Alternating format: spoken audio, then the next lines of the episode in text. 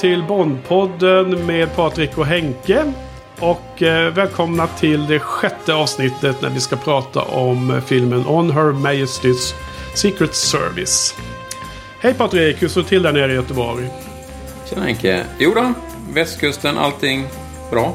Ja, super. Hur är det på östkusten? Ja, nu har ju äntligen den här eh, hettan försvunnit i alla fall. Ja, Så att det är mycket skönare. Jag har sovit mycket bättre i natt än på länge känns det som. Faktiskt. det är bra. Ja. ja, nu har vi en mycket, mycket spännande film framför oss att prata om idag. Ehm, eh, inte bara att det var den sjätte filmen utan vi har ju en ny skådespelare i, i huvudrollen. Och vi har en ny regissör och lite andra saker. Men vi skulle, jag tänkte vi skulle börja att återkomma lite till det här lustiga med eh, alla böckerna som du har läst i, genom tiderna. Jag tror att du började läsa de här Bondböckerna på svenska. Eh, Och hur, hur var lite bakgrunden runt den storyn? Och har du några glädjande nyheter om eh, be- beställningar och sånt från Amazon? Ja, eh, absolut. De flesta, av mina svensk, de flesta av mina böcker är ju på svenska. Och det beror ju egentligen på att när jag läs, började läsa de här så då läste man inte mycket på engelska och det var väldigt svårt att få tag på engelska böcker. Ehm, det var inte så att man kunde beställa från internet direkt. Liksom. Det Nej. var ju ändå ganska länge sedan. Så vad jag gjorde var... Eh, det här var ju då på 90-talet då. Eh, redan från 90, ja, egentligen från 1990 till 99. Jag har kollat mina böcker när jag har köpt dem. Liksom. Då har jag både från 90 och från 99. Så det är liksom hela, hela dekadet där. Eh, och då gick man omkring på, ehm, på antikvariat och, och leta och leta och leta. Eh, de fanns ju inte de vanliga bokaffärerna liksom. Det fanns ju inga. Bondböcker där. Det var helt slutsålt. Eh, De var inte utgivna längre och sådär. Nej, precis. Så eh, varenda gång jag såg en, eh, ett antikvariat så gick jag alltid in och kollade efter Bondböcker. Eh, och de flesta Bondböckerna som jag har av Ian Fleming är i, eh, i en enda serie liksom. Och det, den, den gavs ut på 60-talet. Och 65 till 66 har jag kollat i böckerna nu. Okej. Då, då gavs liksom alla böckerna ut på svenska av eh, Bonniers förlag. Ja. Eh, Så i princip alla böcker jag har av Fleming är i den här serien. Då. Sen är det några som, som jag har på engelska, som jag hittade på engelska då. Ja. Eh, Och det gäller även författaren efter, som jag också gick omkring och letade efter under 90-talet. Och så jag har ett antal av hans. eh, Då. Det är en senare podd jag tänker prata om andra Ja, författare. och, jag menar, för de som känner mig vet ju att jag är en samlad person. Och eh, det var verkligen annorlunda då, back then. Jag menar, dels hade man ju inte att man kunde köpa nya böcker på samma sätt via nätet. Och, men även det här med att köpa begagnat och hitta antikvariat. Jag menar, nu, eh, nu går man in på bokbörsen. Och eh, så har man liksom hur många böcker som helst att leta efter. Eh, även om det inte alltid blir så här superbilligt då, så kan man liksom hitta de flesta titlarna. Och fin, finns den inte där då är det liksom extremt liten chans att du hittar dem i någon random antikvariat också. Precis. eh, Ah, för det är alltid, alltid så mycket lättare nu för tiden. Ja, men är, är det... Men, man tråkigare kanske? Tråkigare, precis. Man har tagit Ja. bort en del av den här... eh, Det, det roliga, det spännande i eh, samlandet just att hitta dem, att det tar lång tid. Ja. Ja, jag håller med. Som sagt, det tog ju i princip hela 90-talet att hitta alla böckerna. Liksom. Jo, för att eh, särskilt när det gäller Bondböckerna då så vill jag, ju- var jag ju sugen på dem för några år sedan. Eh, tyvärr blev, blev det liksom aldrig av att komma till skott och läsa dem, vilket är lite absurt. Men då gick jag in och så hittade jag den här Vintage eh, Edition, en, en bokserie, eh, Pocket eh, på engelska. eh, Väldigt snygga i bokhyllan. Samma eh, grafiska element, samma färg på baksidan och sådär. Och eh, jag tror att det är de du också har köpt nu, är det inte det? Med de här röda? Precis. I och med att vi började den här podden så, så kände jag att jag måste ju... det- är dags att, att köpa dem där på engelska. Det har bara inte blivit så. Så jag köpte dem och eh, sista halvan i alla fall. Jag fick väl dem för några veckor sedan. Så att nu...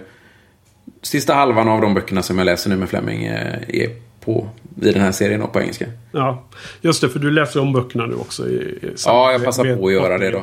Det, det blir ju lite konstigt eftersom de är i en annan ordning än vad filmerna då. Men eh, det, det, det är skönt att kunna få en... eh, få Lägger ner hårt arbete, allt för våra poddlyssnares eh, bästa. Självklart. Ja, nej, och jag har ju mitt eh, 15 tegelstenar eh, böcker, långa läsprojekt igång. Som jag är nu åtminstone kommit förbi mitten. Men någon gång ska vi bli klar med min om reread av Wheel of Time. Och då, då ska det nog bli lite Bondböcker här för mig. Mm. Mm, spännande. Ja, nej men det är kul. Eh, grattis till att du har fått eh, komplett samling eh, plats. Även om det är det här lite tråkiga sättet att det är bara några klick iväg. Och så har man liksom, Ja. det kommer det på, på posten.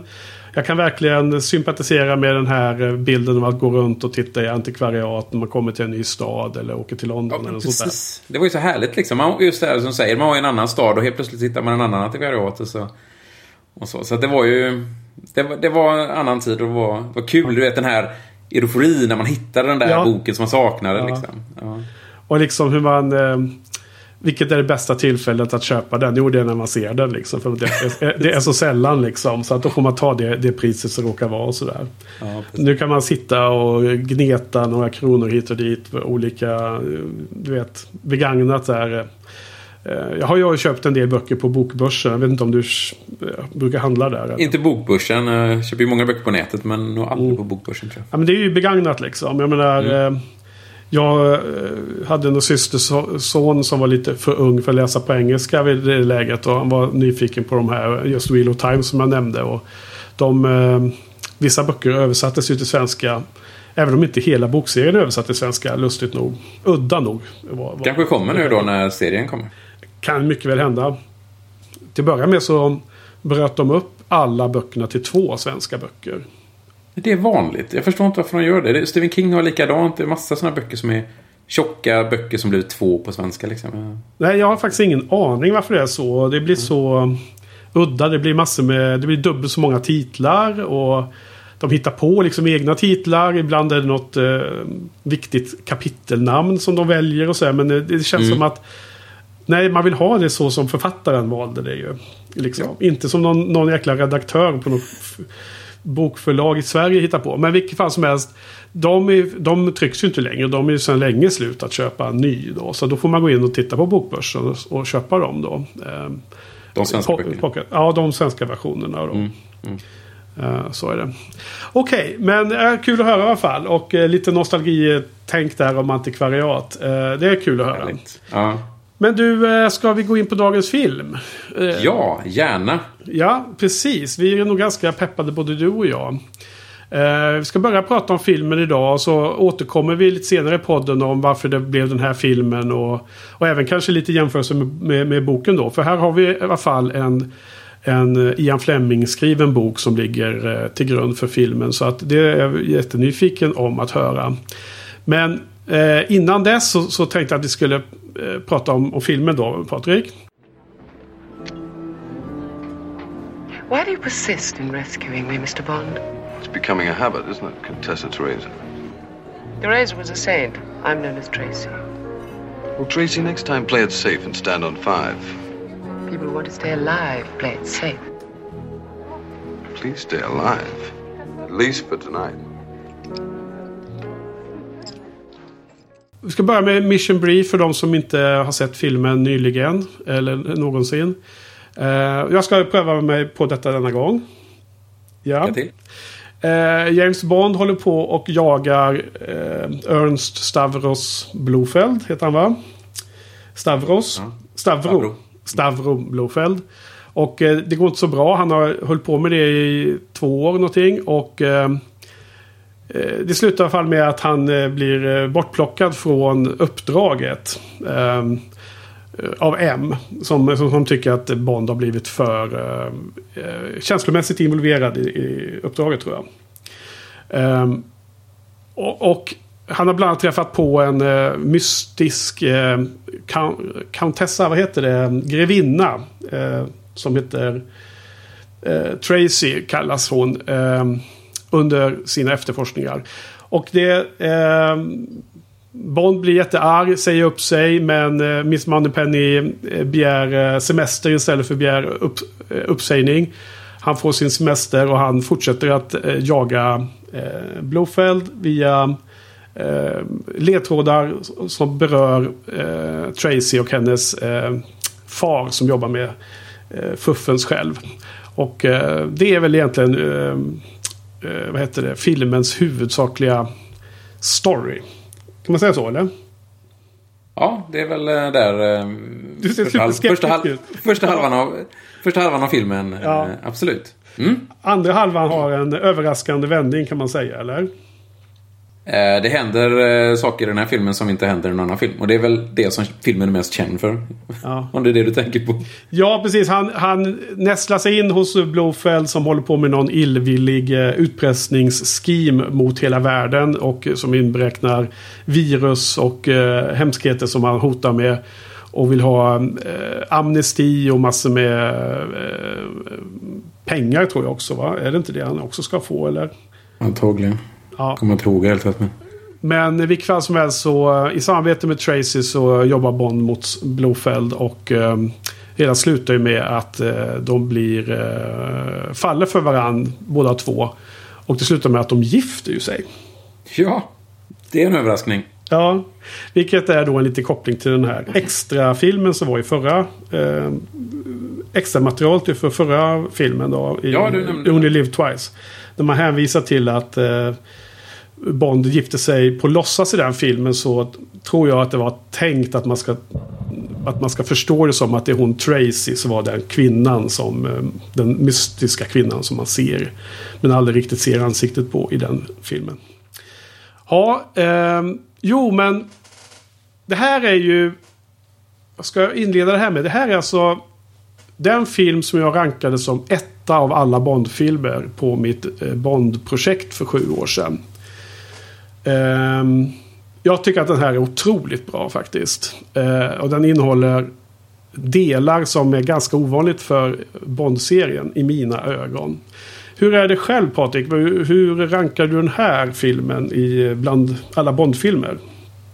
Ja, jag har ju alltid haft svårt att ranka alla filmerna. Eh, jag försöker undvika det. Eh, så det ska bli spännande i, i vårt sista poddavsnitt. Men folk frågar mig ganska ofta vilken är den bästa Bondfilmen? Och då brukar jag, brukar jag säga att eh, jag brukar nämna tre filmer som de bästa. Okej, Och det, och det här är ju då en av de tre filmerna. okej. Det Vill för du att slippa säga- det här med den bästa Bondfilmen så jag kan säga Det är svårt ja. Det är jättesvårt. Jag försvår, förs- förstår att det är svårt och jag kan också absolut se att folk vill ha en exakt lista. För det, det tycker jag själv är väldigt kul att titta på andras listor och beakta och sådär. Men är det något, vill du nämna de andra två också bara för sakens skull? Eller är det någonting du vill hålla på till senare podd, Nej, andra, men det, andra det, poddningar? kan, det kan jag absolut göra. Eh, Så Ja. kan vi väl eh, ta upp den tråden sen då. Ja. Ehm, De andra två är Älskade spion. Ja. Och jag tror att det är mycket för, av nostalgiskäl. Jag tror, den, Ja. jag tror det är främst av nostalgi. Eh, Ska se när vi ser om den då. Men, eh, och sen den eh, nya Casino Royale-filmen. Ja, Det- så det- 2005 eller Sex. 6. sex Ja. ja. Gott så. Ehm, Mm. nej, men då är vi på samma våglängd när det gäller att det här är en riktigt bra Bondfilm. Då, då. Eh, Absolut. Eh, Nästa tanke jag har om filmen är att det inte är en film som jag skulle rekommendera någon som aldrig har sett Bond att starta med. Håller du med? Det, Eller ja, det, det tycker kan du- jag hålla med om. Trots att det här är absolut en av de topp-topp så eh, blir det, blir det konstigt att börja med den här. Man måste ha lite eh, känsla för Bond innan man Ja, uppfattar, uppskattar den, tror jag. Eh, jag, jag, jag tror att man dels får fel förståelse för vad Bond är. Därför Mm. att den är ganska annorlunda. Och dels tror jag att den är bra just för att den är annorlunda. Mot att ha sett något annat. Alltså, Ja. Du får inte den... Du uppfattar inte att den är annorlunda om du inte har sett de andra. Eh, eh, det är både Connery har en viss stil, Roger Moore och så vidare. De andra skådespelarna. Pierce Brosnan och Daniel Craig. Framförallt som har gjort lite fler filmer vardera. Får lite olika style. Men, men det här är verkligen en udda fågel. Så det här håller jag, jag menar, en film som jag älskar, Spion, skulle jag absolut rekommendera hellre som första film. Än, eller en tidig Sean Connery än denna. Mm. Det är helt klart. Och min fråga till dig här när vi ska börja prata om filmen, eh, börja på hög nivå, det är liksom... Det skulle jättespännande att höra hur du eh, eh, kan beskriva varför du tycker den är så bra. Eh, och jag har funderat på det här ganska mycket själv. Så om du vill kan jag börja så får du några sekunder på dig att tänka här. Ja, tack. Ja. Varför är den här så bra då?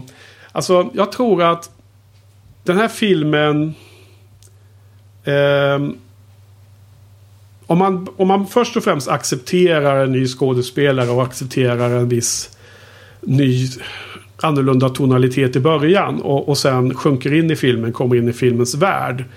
Så tycker jag att man väldigt snart känner som att det är en riktig Bondfilm. Jag har inga problem att, eh, att göra den här switchen med, med eh, vad heter han, George Lazenby istället för Sean Connery. Eh, Men jag kan tänka mig att det, att det kan vara en tröskel för folk. Men om man nu kommer in i filmen så tycker jag att det som har varit bäst i de första fem Sean Connery-ledda filmerna. Eh, och det är då alltså hans karaktär och de små scener man, man ser när, när det är riktiga känslor om man säger så. I en filmserie som inte fokuserar på riktig drama. Utan att det är ganska mycket spektakel och action och så. Eh, men det är, de, det är det riktiga dramat i de tidiga filmerna som jag känner att jag uppskattar mer och mer desto äldre jag blir och desto mer gånger, fler gånger jag har sett filmen, filmerna. Och jag tycker att man får det mycket, mycket mer i den här filmen. Vilket gör att den här blir extra eh, värdefull i mångt och mycket. Så att i de tidiga filmerna så är det liksom inte de här actionscenerna i första hand som jag spinner loss på. Eller gadgets eller biljakter. Eller ens det här eh, lättvindliga eh, att Bond förför kvinnor höger och vänster. Utan det är de här små scenerna när man får en känsla av att det är något, någon äkta känsla. Till exempel när han sitter med Domino i eh, Thunderball och, berättar, och vet att, han, att hennes bror är dödad. Och han ser, eh, man ser att han ser, har ett med, medlidande eller eh, är lite sorgsen i blicken när han sitter med henne och tar en drink. Eller som i You Only Live Twice när Tanaka säger att han ska gifta sig för att, för att det ska vara en del av hans cover. Och hans otroligt förväntansfulla och glada blick mot Aki. I den scenen. Eh, och när sen då Tanaka säger nej, nej, du, du får inte gifta dig med henne liksom. Utan den här låtsasgiftermålet ska om en annan. Eller eh, andra scener när man ser Sean Connerys liksom personlighet skina igenom. Man, man, får en känsla av att det är liksom... Det är inte den här glassiga ytan utan det är något eh, eh, riktigt. Och det är de bitarna jag känner att jag får här mycket. Och det handlar ju framförallt om relationen mellan Bond och eh, Tracy. Ja, vad heter hon här? Contessa Teresa di Vincenzo.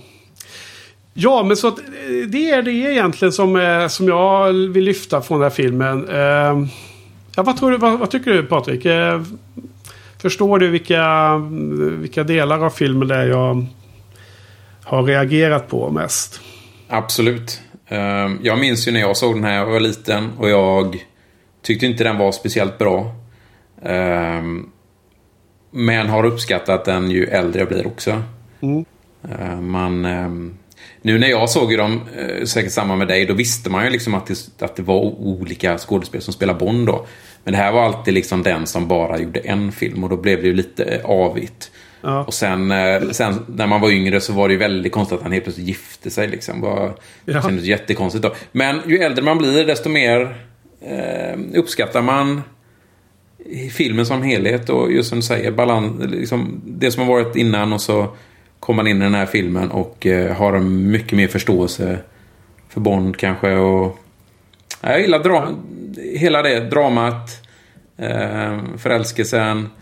Sen, sen i övrigt, filmen är ju, filmen är ju riktigt bra. Det, mm. det, det, har bra manus, det är klippt väldigt bra. Mm. På lite annorlunda sätt. Eller upp, vidare ska jag säga från de tidigare Bondfilmerna. Att de har bara byggt på det sättet de gör den. Så att det, den, är, den är spännande och som sagt, bra drama. Och... Ja, nu, alltså jag...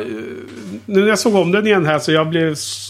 Jag blev nästan förvånad över hur jäkla tight den är. Den är ju ändå lång som fan. Den är ju mm. långt över två timmar. Flera av de här tidiga Bondfilmerna har varit 1,50 men den här är ju 2,20. Ja, och, men ändå är det liksom, det är inte en tråkig sekvens i hela filmen tycker jag. Jag tycker den, liksom, den, är, den har en supertydlig handling hela vägen. Mm, ja, väldigt tight som du säger. Det är ja. inte mycket fett på den. Och så som eh, jag tror att vi kommer lära oss runt den här Bondresan är det ju att de ofta plockar upp folk från sina egna led. Så nu är det ju då mästerklipparen Pete, eh, vad heter han? Peter Hunt. Va? Peter Hunt, ja. Precis. Som får chansen att uh, göra, uh, regissera den. Och han ville att det skulle vara en film som var väldigt realistisk. Och det är väldigt liten andel med gadgets. Och liten andel med uh, den här flärden, det här bombastiska som uh, Sean Connery-filmerna ganska hastigt gav sig in mot. va? Mm, mm. Eller hur? Ja, Visst är det så? Ja, absolut. absolut. Han, han var ju... Han var ju klippare innan och, och second unit director och så det, egna leden. Och han var ju den som, som, eh, som upp- uppfann så här, det med snabba klipp och så under Connery-filmerna. Då. Mm. Så han, han har ju en väldigt bra förståelse för de här filmerna redan innan. Och, och han, ja, han har tydlighet som du säger med vad han vill med filmen och så. Och det måste vara en stor fördel att ha den bakgrunden just. Eh, jag menar, det finns ju många andra. Exempelvis Hitchcock gjorde också sådana där jobb i början av sin karriär. För att sen kunna göra väldigt bra filmer. Med tanke på att man vet vad liksom nästa fas i tillverkningsprocessen är. Va? Med klippningen till exempel. Ja, men det tycker jag. Och det, det gäller ju inte bara filmindustrin, det gäller väl alla egentligen. Det är bra att ha en grund om en förståelse vad ja, det här företaget gör till exempel och sådana grejer. Filmindustrin är, är säkert jätte, jätteviktig med detta. Det, det är något jag tycker faktiskt de senare filmerna saknar. För de regissörerna som, som gör filmer nu för tiden har ju liksom aldrig varit inblandade i Bond innan. Eh, Men på den här tiden så, så hade de ju den tanken och, och jag menar han som eh, han som ersatte Peter Hunt som klippare och second unit director. Han kommer vi få se mycket av sen Ja. i, regis- i regissörsrollen. Så att, eh, Vad heter han då? John Glenn. Just det, han har också gjort filmen Han har sen. gjort Ja. en jäkla massa filmer sen. Okej, så, eh, så det här är en, en, en otroligt bra film tycker jag. Eh, älsklingsfilm inom Bond. Men, men som sagt på grund av att man är emotionellt investerad i Bond som karaktär och har sett väldigt mycket Bond-filmer gör att den här blir väldigt bra i mina ögon. Men jag är väldigt osäker på om det här skulle funka som en första Bond-film för de som är helt novis över hela serien faktiskt. Ja, ja nej, jag tror inte det Då faktiskt. tror jag, då tror jag båda dina andra topp tre, Casino Royale och Älskade Spioner, mycket bättre som första filmer. Ja, Alltså även Casino Royale faktiskt skulle vara en bra intro. ja, ja, I vanliga fall när de byter skådis så brukar de göra ett litet omtag. Och jag skulle gissa att alla de filmerna eh, när det är en ny skådis skulle kunna passa rätt bra. För att, att börja den här då. Förutom den här filmen. Ja. Okej, eh, och vi, vi, har, vi har ju åtminstone, men vi har ganska många saker som återkommer. Och det är ju liksom ett överflöd av damer. Eh, trots att Bond här blir förälskad och till slut gifter sig så är han ju i någon mening otrogen Tracy under filmens gång. Det får man leva med.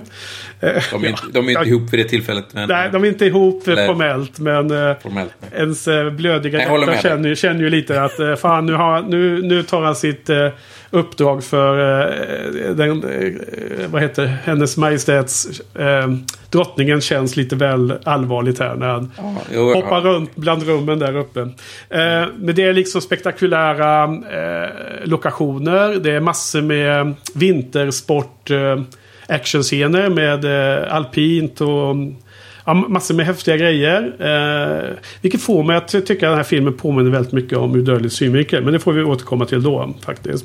Mm. Ehm, och det är, vad var det mer jag skulle komma till? Att det är ju ehm, eh, en härlig skurk. ehm.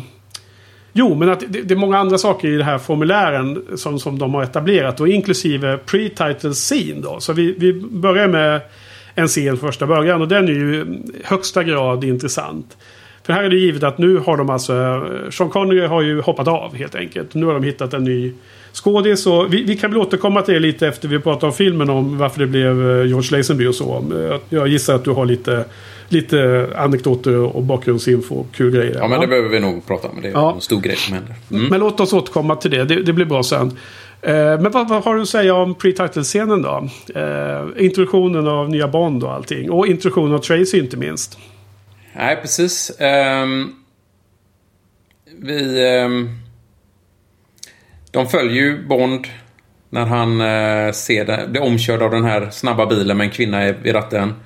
Och blir nyfiken. Sen så ehm, stannar ju, ser han när bilen har stannat och han ser kvinnan gå mot havet. Eh, hela tiden här så får man aldrig se Bonds ansikte.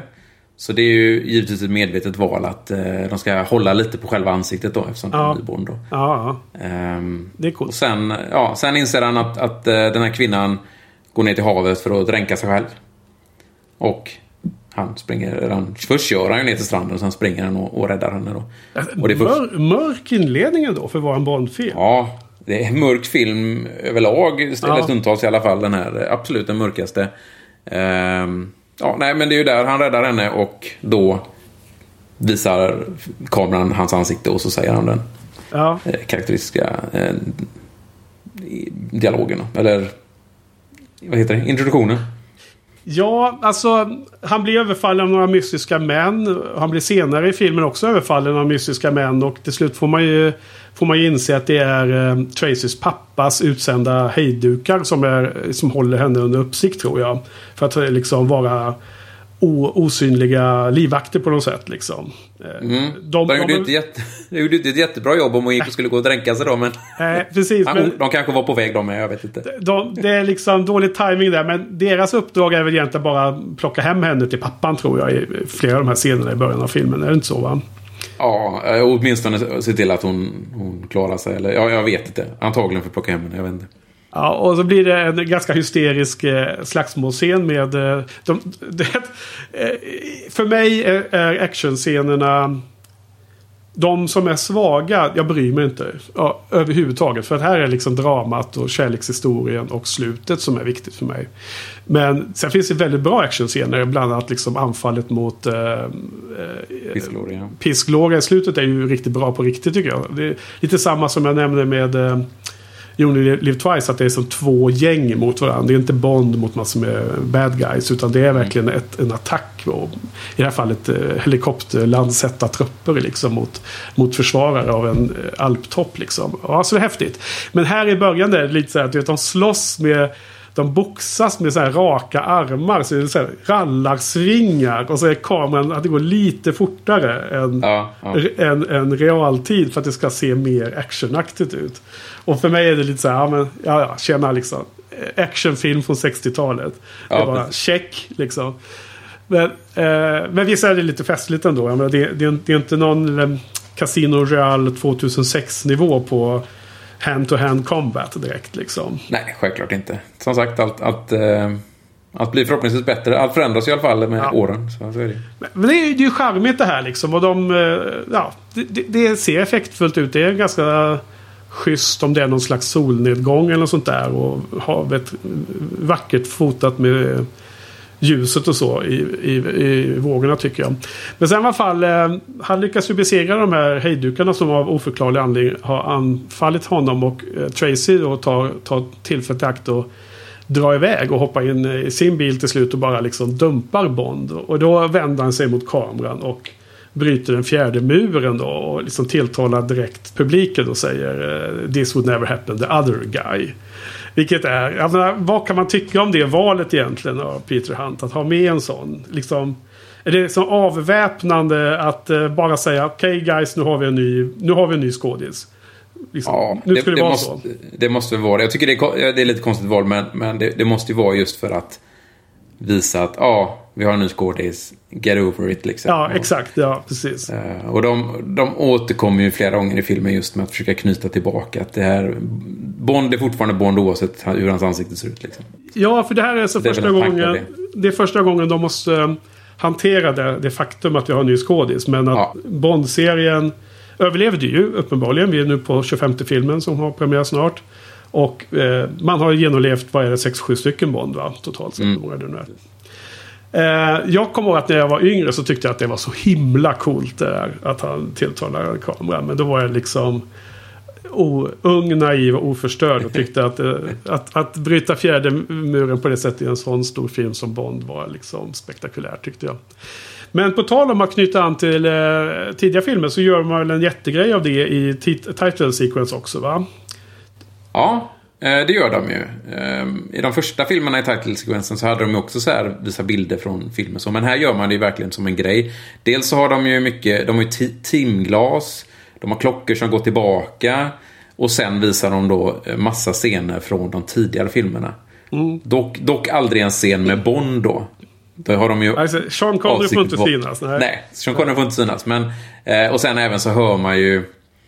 Eh, eller man, man, man ser ju alla de här eh, ja, ikoniska eh, Bondbrudarna eller gadgets. Och, Ja, precis. Det, det, är, det är som att de eh, nästan säger så här att Kolla här nu liksom. Det här är Bond-serien. Här har vi Bondbrudar. Här har vi Bond-skurkar som man får se flera av. Här har vi liksom Gadgets, action. Det är liksom skitsamma vem som är skådespelaren. Det är lite Ja. det som är budskapet va? precis, precis. Ja. Ja, nej men jag tycker den är ganska häftig och så. Ja, och sen så kör de ju då ehm, en, istället för att ta, ta huvudlåten så kör de ju då en instrumental låt. Ehm, och det var väl ett val att de ville spara den här kraftfulla huvudlåten till senare då. De tyckte att det var lite för tidigt att, att köra Ja. på den då.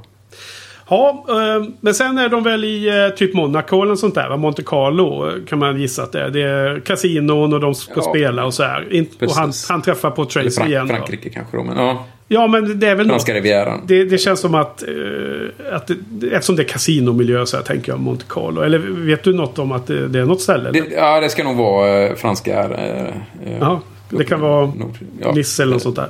Ja, eller nord, nordkusten tror jag. Skulle jag gissa att det är Casino Royal. Mm. Kasinot så. Okej. Eh, så, Så- så, tror jag det i alla fall. Ja.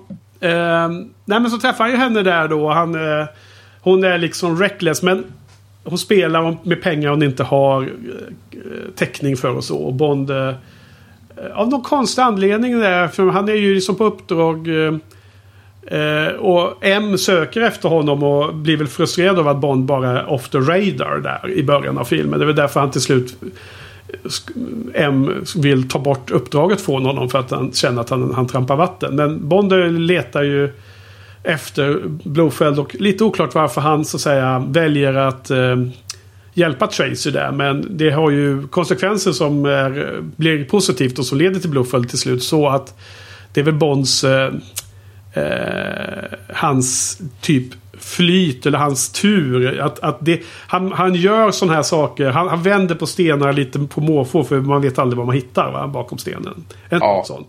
Man kan ju tänka sig att han, han blir tagen av den här eh, strandsekvensen då. Ja, det är något att han vill veta mer. Man, han, han blir lite, ja, man blir lite Nyfiken. eh, beskyddar, eh, går in och beskyddar mode där kan jag Ja. Sen har man alltid svårt att säga nej till en vacker kvinna också. Ja.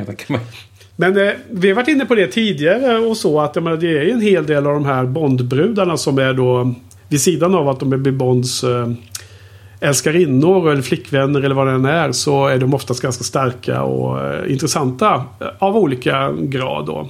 Men här är det, ju, det här är ju en av eh, hela Bond-seriens bästa kvinnliga huvudpersoner måste jag säga.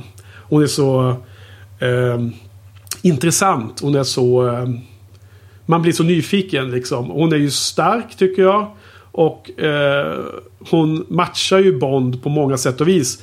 Och det är väl därför han faller också för henne till slut. Eh, hon är liksom inte eh, undergiven hans eh, typ personlighet eller persona. Eller hans, hans eh, eh ja, eh, vad heter det? Maskulina brutness liksom. Hon, hon kör ett eget race där va? Ja, och, Eller hur skulle och, du beskriva Tracy? Ja, absolut. Eh, mycket av det du säger. Och jag menar, hon hjälper ju honom ur knipor senare i filmen. Och det märker ju han väl. Han märker att hon är, en, hon är väldigt självständig. Hon, hon, eh, hon klarar av att hantera livet. Eh, hantera livet och mår ju dåligt uppenbarligen. Men, men eh, ja, stark kvinna. Eh, egen. Inte någon eh, bara karikatyr. Det, Ja. nej, hon är absolut en av de bästa kvinnorna. Spelas ju för övrigt av Diana Rigg som är eh, med i Game of Thrones. Spelar Queen of Thorns hon, och Lennart Tyrell. Eh, Som hon också- mördade King Joffrey. Ja, precis. Hon också är stenhård i den serien. Ehm, men eh, vi får återkomma lite om bakgrunden om eh, hon, Diana Rigg. För det är ju jätteintressant som skådis här. Och jag tycker att hon har något magnetiskt över sig. Och Eh, det är liksom inte bara utseende och så. För jag menar, det är, hon, hon ser bra ut men hon är på inget sätt liksom den, den skönhetsdrottningen av alla som man, man har sett hittills ens. Men jag tycker hon är absolut eh, kanske den mest intressanta. Eh, vad heter det? hon är uppvuxen där med sin pappa som verkar vara dominerande. Han korsikanen då, då som är någon gangster. Så har hon liksom brutit sig loss och, och varit rebell mot honom. Eh, Så på något sätt så... Man kan liksom... Man, har en an, man anar hennes liksom personlighet, var det kommer ifrån. Så har hon ju gift sig med någon eh, greve då som körde ihjäl sig i sin, vad var det, Maserati? Eller så här, med, med sin eh, Nå- älskarinna. Någon snabb, någon snabb bil med sin älskarinna. Ja. Ja. Lite eh, Paul Walker-öde där. Så att då, hon är ju en änka där då. då med, med en eh, blivande Mrs Bond.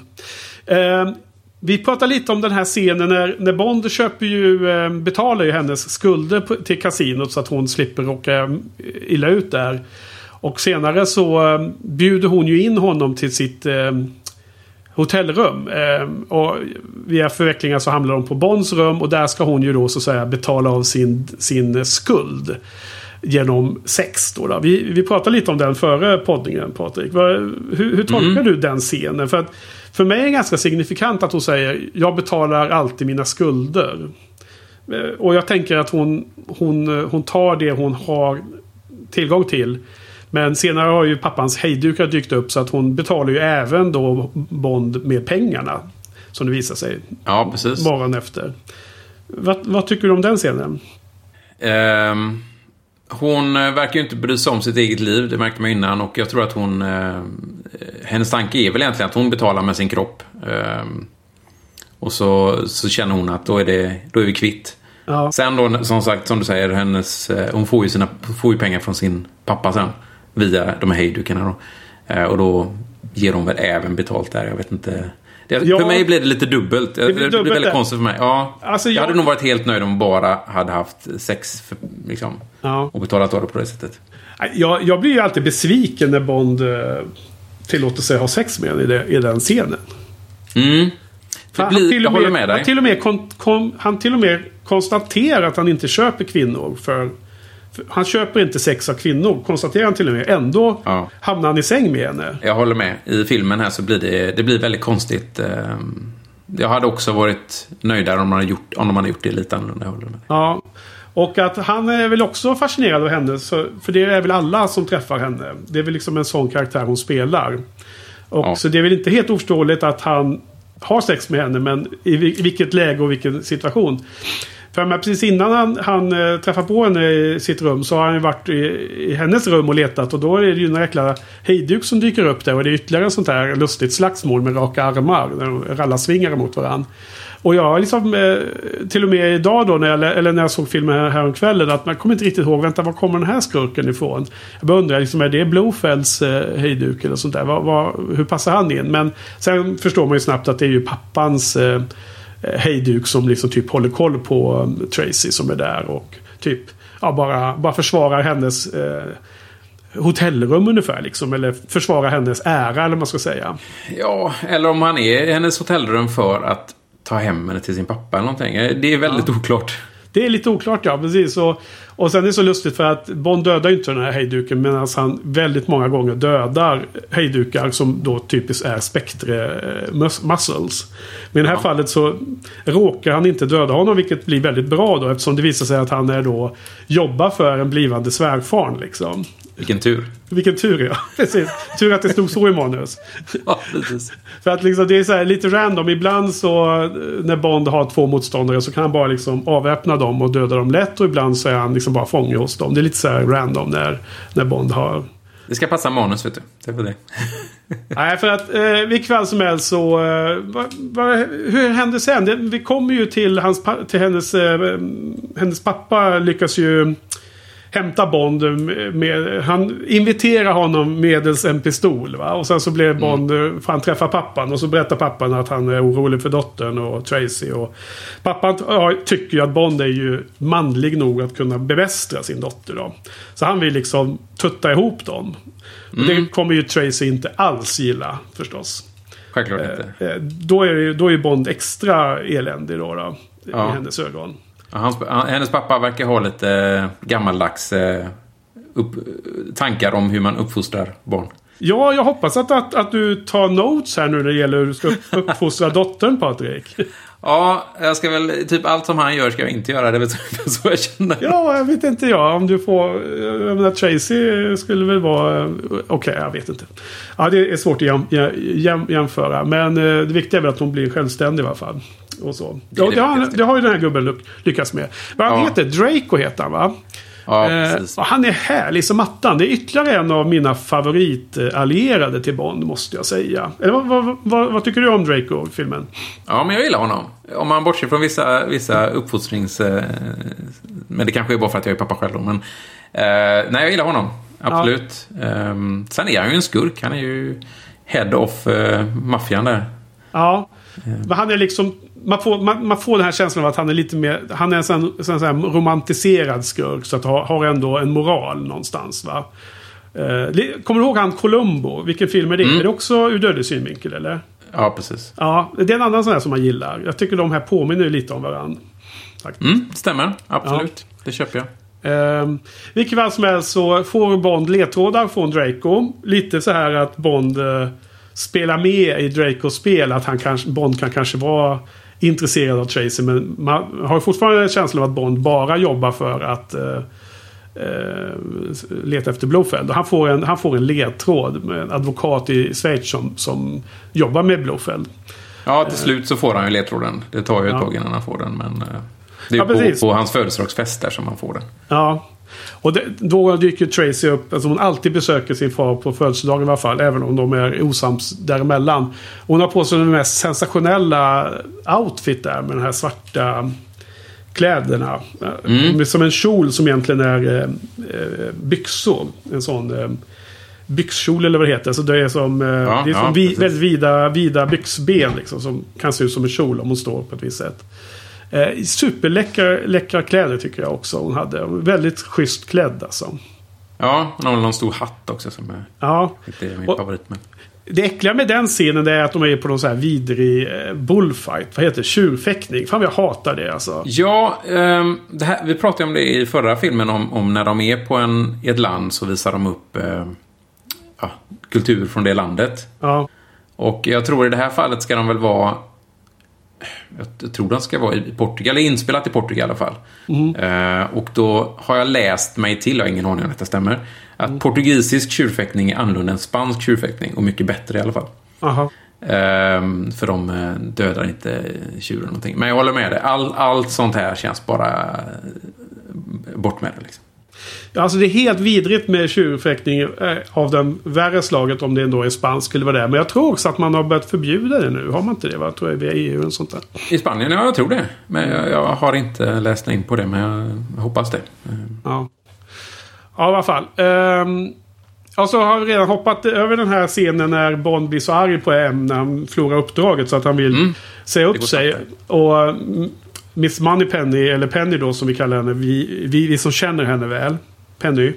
Penny. Ja, du vet. Som jag sa i en tidigare film. Hon då begär semester istället. Det var ju härligt gjort ändå. Mm. Det var ju bra både för Bond och för M då. Ja, men berätta, vad, hur känner du runt den scenen? Vad, blir du varm om hjärtat? Ja, men det blir man väl lite grann. Eh, att hon förstår mycket väl vad Bond är ute efter. Att Bond är väldigt eh, impulsiv och hon kan, hon kan eh, ta den liksom och, och göra det bättre. Och, eh, hon känner ju M också och, och förstår ju att M vill ju inte bli av med Bond. Liksom. Så tar jag, väljer hon den här medelvägen. Så att, det, det tycker jag hon får en ganska stor eh, roll, eller liksom i alla fall en stor betydelse om ja. vad som händer i, i här då. Så jag gillar den. Ja, för det, det, det är så himla bra. Eh, den scenen när Bond kommer in för att få svaret på sin hemställan. Och, och M säger bara ah, men det är okej, okay. det, det, det är fine. Och så tittar han inte ens upp. Och Bond till, blir så jäkla besviken över att han hade väntat sig att M skulle åtminstone försöka övertala honom att stanna i jobbet.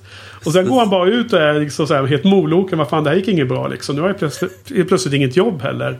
Och sen så ber Penny honom att läsa liksom pappret som han har fått godkänt. Och då är det ju bara en semesteransökan. Ja. Eh, och så är Bond glad och nöjd igen. Och allting, livet leker. Och sen helt plötsligt efter den scenen då när Bond har tackat Penny för typ räddat honom. Så Så hör man på intercomen där då, eller den här TikTok-maskinen där M sitter och lyssnar på henne oavsett om den är på eller inte. eller hur? Så Ja, precis. och, och jag får också tacka dig liksom. Du, du saved my ass nu liksom, tyckte jag. Mm. Ungefär. Ja, men det visar man vilken stor betydelse Miss Marple har liksom. Ja, ja, det är också en härlig, härlig liten sekvens med den liksom de här återkommande karaktärerna och deras liksom familjära eh, hållning mot varandra. Liksom. Det är härligt att se sådana små detaljer i en sån här film. Att de inte prioriterar bort en sån scen emot, emot eh, liksom lite, eh, två minuter till av action i slutet. Liksom. Ja, precis. Ja, det är skönt. Ja, eh, Sen, sen går han till sitt kontor då, Bond.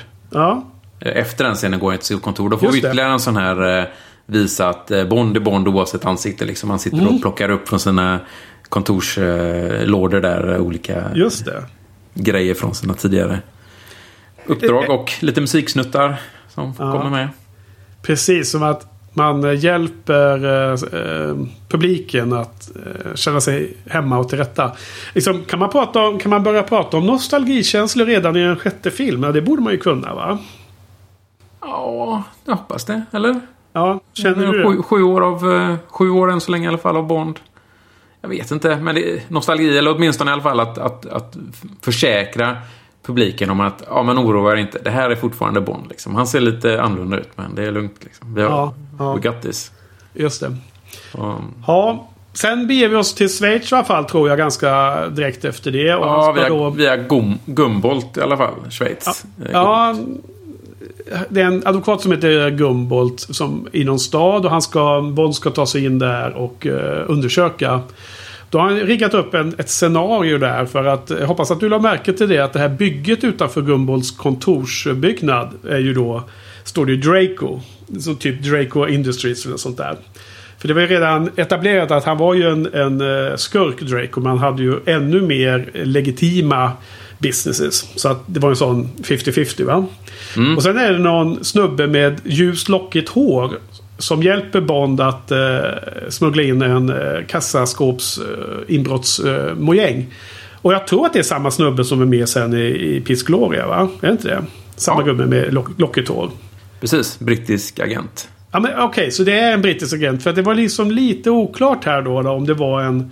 Om Bond... För Bond är ju på semester nu. Så jag tänkte ett tag faktiskt Patrik att Bond hade bett Draco om hjälp. Så att det var egentligen en annan hejduk från Draco. Skulle kunna ha varit det. Då vet jag inte hur han skulle få tag i den här eh, manicken dock. Men, eh, nej, men det är eh, Campbell heter han väl, agenten. Den eh, stackaren eh, tar sig av livet senare. eh, Vilket jag också hade glömt. Vilket var en överraskning igen. Och vissa saker glömmer man liksom. För att, för att det, det är så lätt att komma ihåg andra saker i den här filmen. Så att så här små detaljer har man glömt. Så det blir inte överraskning igen. Men skönt. Men, ja, det är härligt. Men då har han den här manicken i alla fall som bryter sig in i kassaskåpet då när Gumbolt är på lunch. Och där finns ju en himla rolig scen där jag tycker liksom att den här George Lazenbys Bond eventuellt kan vara lite annorlunda än eh, Sean Connery där när han hittar en Playboy och sitter och bläddrar ut den här utviks... Eh, eh, bilderna på tjejen där i mitten av Playboy. Ha, hade Sean Connery gjort det, gjort det tror du? Eller? Han hade aldrig gjort det. Nej, precis. Är det inte så? Des- Dessutom tar han ju med sig utviket också. Ja. Med sig... Alltså Playboy-tidningen är för det första gömd i en typ affärstidning eller Ja, dagstidning. precis. Så, precis som att Gumball som sitter där på sitt kontor ensam skäms så mycket att läsa Playboy så han till och med måste gömma den i sitt egna kontor. och, det men Bond. Bond är liksom där höjer på ögonbrynet lite när han hittar den liksom. Och så sitter han och småflinar lite i den där. Men det hade inte Sean Connery gjort. Nej, men det är bra att du ackar det. För jag bara Ja. undrar om det var min egen eh, figment of imagination. Men jag, det kändes som att det var liksom en... Därför det finns ju mycket glimten i ögat i den här filmen. Det finns ju mycket humor i nästa sekvens av filmen. Måste jag säga. ja. Och jag, jag gissar att, att det här George Lazenbys eh, personlighet kommer igenom här lite grann. Ja. Playboy-scenen som sagt. Eller, eller också är det kanske bara att det är... Det här är i, i den tiden vi är liksom. Slutet av 60-talet. Eh, eh, den här ja, hippie-eran så att säga. Ja, Kan vara en sån grej. Free love, liksom. Free love, eh, flower power liksom. Ja. Ja, det kan vara så. Det är klart att eh, de här tjejerna sen som vi träffar uppe hos uh, The Villains Lair är ju väldigt mycket flower power hippie-känsla över. Ja. Eh, därför att han, han hittar nämligen ett, eh, en korrespondens hos Gumboldt där Blofeld ska bli eh, verifierad som den äkta greven eller earlen eller vad fasen det är av någon adlig eh, familj. Beauchamps va. Och då kommer Bond snabbt på att här kan jag ju faktiskt kontakta den här eh, gentlemannen som ska verifiera Blofelds eh, familjelinje om man säger så. Och, och eh, byta ut honom till sig själv och, och kom, få access till Blofeld på det sättet. Så det är också en väldigt rolig scen. Han åker, sen hälsa, han åker till den här snubben som har det här jobbet egentligen. Att, att verifiera och styra vilka är det som är adliga släkter och sånt i England. Och det följer olika... Precis. Och Bond är ju där lite för han är ju egen adlig släkt, va? Eller hur? Och där var ju det här med Bonds familjens motto också. Med The World is not enough. Eh, Där finns det säkert mycket att prata om också, eller? Ja, det finns en hel film att prata om. Så det Ja. tar vi då. Ja, det- Men det precis, absolut. Eh, Det, det, eh, det, här skulle vara, det här är ju Bonds motto då, enligt eh, kanon. Och eh, då plockar de upp det sen när de börjar få slut på eh, boktitlar och ha som Ja. filmnamn. Så. Just det. Väldigt bra.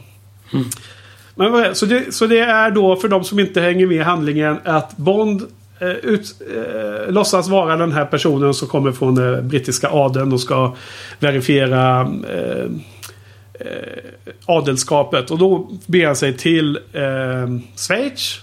Och vad heter nu då? Piss Gloria och eh. Berätta Chill- Patrik. Berätta, berätta. Eh, ja. ehm, filmmässigt så, så åker de ju till... Eh, jag vet inte om de säger att eh, lilla byn heter Lauterbrunnen, men heter den ju i verkligheten i alla fall. Ja. Och sen tar de häst och vagn och sen helikopter upp till toppen på... Jag tror i filmen tror jag, tror jag toppen heter Piss Gloria. Ja. Jag tror det är det. Så att, eh, liksom Gloria heter väl berget eller någonting. Jag kan inte Nej. schweiziska eller på att säga, men Schweizerdeutsch. Um, så precis. Så där har vi varit. Det kan vi Mm. prata om sen. Eh, den här jättevackra byn med, med den här toppen av Piss Gloria. Ja, Chil- ja. Chiltern, som heter i verkligheten. Ehm, vad- jag vet inte vad jag ska prata om mer nu eller om jag ska prata Nej. om sen. Ja, nej, men eh, vi tar filmen först. Och då är det ju... Eh, där uppe har de någon eh, eh, verksamhet. Eh, säg att det är i godo att kolla efter vaccin och sånt för allas bästa. Mänsklighetens bästa. Men egentligen är det något liknande scheme som de har i Goldfinger. Va? Att de har något, något eh, gift eller något bakterievirus. Whatever det är. Som ska spridas ut via eh, kvinnliga patienter, allergipatienter som behandlas delvis med hypnos. Och i den hypnosen så har Blofeld adderat ett så här, trigger att de ska aktiveras i sina hemländer. Att eh, släppa, släppa ut den här, eh, det här eh, extremt farliga sjukdomen då. då om, om och det, och det är det här han ska utpressa eh, alla världens eh, länder med då, då, det här hotet. Precis. Precis. Och eh, så då kommer Bond dit som en skotsk sån här adelsman med hela munderingen med skotsk eh, kjol och allting. Kilt och och så- allting, ja precis. Ja, kilt. Och eh, där är det helt fullt med kvinnor från alla världens olika länder typ. Får man en känsla. Det är lite sån här mini-UN. Världsdelare i alla fall, absolut. Ja. Ja. Och liksom alla har sina... eh, Liksom... eh, Man ser de har olika eh, utseenden och olika stil och allting. Och, och då ska ju Bond... Han, han spelar ju liksom så här superstiff. Han, så att flera av dem där tror ju att han är liksom typ gay. Det får man ju en känsla av. Ja. Eller det- han gör väldigt de. bra. Gör inte George Lazenby ändå ganska bra där? Ja, Eller? precis. För att vissa Kanske av de här passa tjejerna- just hans Ja. oerfarenhet. Alltså det, han är jättebra i de här scenerna. Alltså den är helt hysterisk. Och det som är så fascinerande att den här filmen är så otroligt rolig i de här sekvenserna och den tonaliteten som är helt pajig i någon mening. Men jag bara eh, lapar i med det med hull och hår. Jag tycker det är superhärligt. Och hur dramatiskt eh, otroligt mörk den är i slutet och sorglig helt enkelt rent ut sagt. Så att fascinerande att filmen lyckas ändå ha en balans tycker jag. Ändå klara av detta.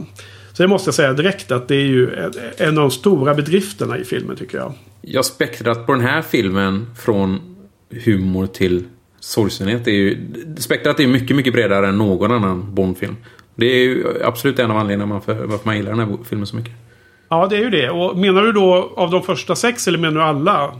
Eh, Alla skulle jag säga. Sen när Daniel Craig kommer så, så får man väl lite mer av den här eh, mänskligheten eller den här eh, Mörkret. all, ja, mörkret, allvarligheten. Eh, Mm. får man ju då. Men, men fram till honom så var det ju väldigt... Inte lika brett i alla fall. Mm. ja. Vi kanske, ska, vi kanske ska ta in odds här på hur stor risk det är att du eller jag, snarare jag då, kommer misslyckas att hålla ihop det här i slutet på podden när vi pratar om slutscenen. ja. För när man tittar på den scenen så, så är det alltid superdammigt i rummet. Det går inte att undvika för mig faktiskt. Ja, ja. Eh, Men han håller på och latcha där. Han, han är stiff på, på, på många sätt.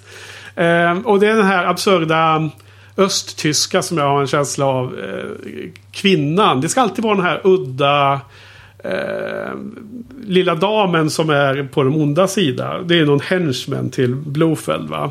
Ja, Du menar Irma Bunt? Ja, Irma Bunt ja. Men det påminner mig om hon i... Eh, eh, From- From Russia from with Russia. Love. Vad heter hon där? Eh, Eh, Rosa Klebb. Rosa De är Klebb. väldigt lika ja. Ja, De men det här är ju en ny Rosa Klebb liksom. Ja, absolut. Som, som håller alla de här eh, tjejerna som då är extremt uttråkade och liksom eh, extremt eh, sugna på lite manlig fägring. Liksom. Så Mm. hålls de kort av den här Irma Bunt. Eh, vad tycker du om alla de här scenerna runt? Om, man, om vi bara klumpar ihop allting. För det händer ju massor med roliga grejer där. Men det, det är kanske svårt att referera. Utan det får man se. Klump, om man klumpar ihop dem så, så gillar jag, i- jag gillar i princip allting som händer där. Ja. Eh, in, inte 100% men säg 90-95% av, av det här. Jag, ja, jag gillar det där uppe. Definitivt. Liksom precis alla är stereotypiska och den här Ja, eh, väl spralliga, mycket saker. blonda brittiskan. Hon är ju superläs, eh, lustig. Hon är ju den roligaste av dem alla. Hon, i, I rum nummer åtta då. då. Ruby, Bartlett. Ruby ja. Hon är en favorit. Eh, men det är kul. Och sen då. Då har ju Bond eh, fattat att, att det är eh, Blofeld. Problemet är att han fattar att det är Bond också. Precis. för, för trots att båda har bytt ansikte så känner de igen varandra. Ja, exakt. Exakt. Nu spelas ju Blofeld av. Telly Sal... Savalas. Ja. Savalas. Savalas heter han ja. Vad tycker du om han då? Alltså, hur står han sig bland alla som har spelat Blofeld?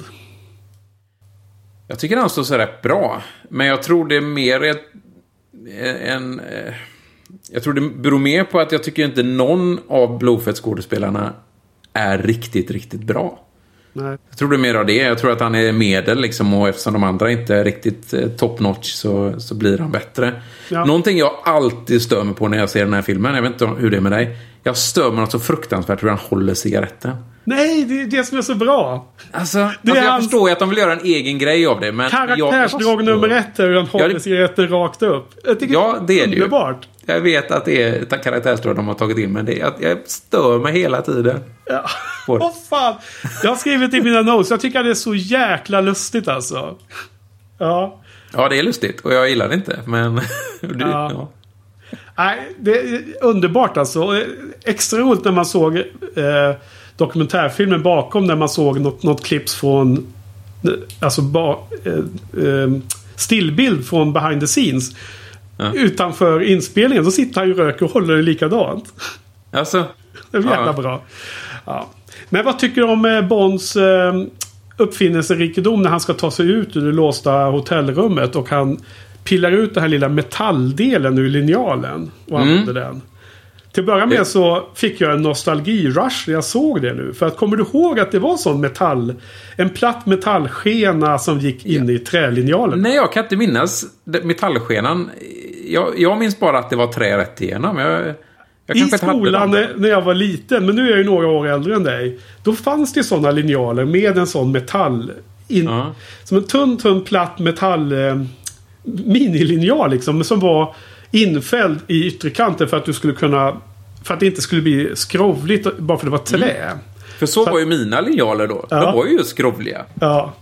Nej, det är så underbart att han använder det. För att sådana här saker har man ju glömt. Det är Ja. precis som att i en annan film vi pratar om de här gamla telefon, telefonerna med eh, nummerringen. Vad heter Ja, just nummer?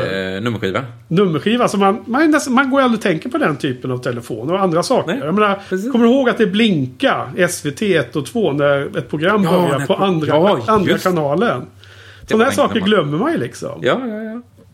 Ja, ja. Eh, Så det var lite härligt. Ehm, Men jag, jag tycker i alla fall att han är ganska bra. Och jag håller väl med om att jag tycker att det är svårt att hitta de här ultimata Blofeld. ehm, Jag tycker att han Donald Pleasant var kanske ännu bättre i förra filmen. Han, han var ju härlig då. Men, men, Han, jag tycker... han, var ju inte med väl, han var ju inte med speciellt mycket i den filmen. Eh, jämfört med, med i Blåfält här har han ju lite mer att göra fall. Precis, tyvärr var han inte det. För jag tyckte att han var härlig. Han pratade på ett eh, sätt som jag tänkte Mm. att Blofeld skulle prata.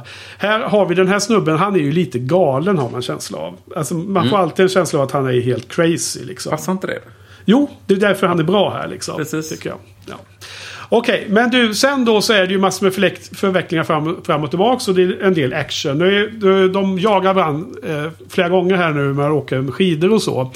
Ehm, Bond tar sig ut. Han, så. Vad tycker du om de actionscenerna när eh, skidåkningen? Han åker på en skida och såna grejer. Vad tycker du om det? Ja, eh, först måste jag säga att jag gillar eh, hela den scenen när han tar sig ur, ur maskinrummet. Ja, Eh, Ja. det, det är spännande. ja, Eh, och sen då den här skidjakten, också väldigt spännande. Eh, det blir ju väldigt ryckigt eller så, men jag tycker de får till det väldigt väl. Eh, ja. och den, den spaningen som du har gjort tidigare är att, att det är nya, nya actionscener eller nya... Ja, ja precis. Och jag, jag kan tänka mig att, att en skidjakt var nog inte vanligt Nej. på 60-talet. Så det här känns som något nytt.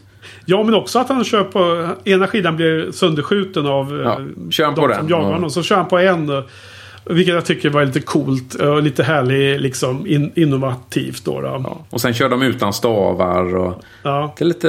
Ja. Och sen att det är det här eh, väljarstupet. Han åker, kommer till en brant. Där det är ett, en klippa helt enkelt med hundratals meter ner. Ja. Eh, vilket är en kul eh, scen därför speciellt med tanke på inledningen av en kommande Bondfilm där man återanvänder det här. Kan man nästan se som en tanke. Där man då har sett i den här filmen att man kan falla ut och dö. Eh, vem vet, kanske. För det finns ju en annan film. Vi kommer till det. Ja, eh, ja okej, du, du tänker på den filmen. Eh, men något annat som är kul, vi har ju varit där de spelar in där, så vi vet just att det, det är ju typ sådana stup Ja. där. Så det, Ja, Det är otroligt brant ja. ja. Eh, Men han kommer han kom ju inte undan dem utan blir ju jagad ända, ända ner i byn. Och där har vi ju en väldigt signifikant vändning av hela filmen. Att Bond är jagad och ganska pressad av eh, vad heter han? Blofelds hejdukar inklusive Irma där och hennes eh, gubbar. Så Bond sitter och försöker gömma sig. Eh, och då dyker Tracy upp igen. Eh, Fantastiskt. Som en räddande ängeln. Ja, och där är liksom... Dels är det en helt fantastisk härlig introduktion där Bond sitter med huvudet nedåtlutat eh, mot isen och man, man ser bara någon som eh, stoppsladdar framför honom och så ser man från fötterna och, zoom, och så går det upp längs hela kroppen och så är det Tracy som står över honom. Eh, som jag tycker är jäkligt effektiv. Jäkligt bra så här. Man, det är lite så här. Man nästan pumpar fist i luften så här liksom. High five. Eh, där, alltså jag får lite en, en vibb av att, att någonting som också är annorlunda än eh, Sean Connerys Bond. Att han, han nästan, det känns nästan som att han ger upp där. Hur, hur läser du den scenen när, när Tracy kommer till honom? Nej, jag läser den nog som att eh, han försöker gömma sig i mängden. Liksom. Han fäller upp si, sitt krage till rocken och Ja, eh, det blir ju inte speciellt effektivt eftersom de ser, eftersom de ser honom då. Men ja. eh, de har- det, det är nog så jag ser det. Men jag, ja, Ja, för han, han har tagit på sig en jacka så de, de ser den jackan och, och han är svårt att gömma sig.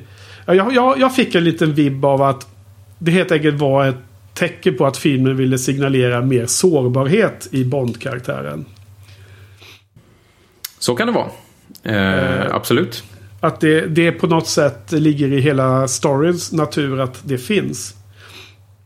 Mm, nej, men precis. Speciellt med tanke på hur, vad, vad den här filmen handlar om så, så är det ju mycket käns- mer känslor än vanligt. Liksom. Ja. Får vi besök? Ja, jag, jag tror min dotter kom in precis här, men eh, hon sprang iväg. Ja, Så okej. jag, Ja. jag, någon kom in genom dörren i alla fall. Jag hoppas att det är hon och inte någon annan. Vi får se om någon börjar bära ut din nya tv och sådana saker. Precis. Ja, ja. Med, Okej. med nya Bondböcker. Kanske det man Ja, precis. Det är just Bondböckerna de är ute efter. Nej, men sen så, så hon kommer ju dit och kan hjälpa honom komma undan med sin bil. Och de blir en biljakt och det blir massor med förvecklingar. Men sen så gömmer sig Bond och Tracy i en lada en natt. Och eh, det är väl då det, är då, det, är liksom, det säger klick då som kungen sa. Det är väl då de eh, liksom Bond eh, faller för henne. Det är den scenen skulle jag säga.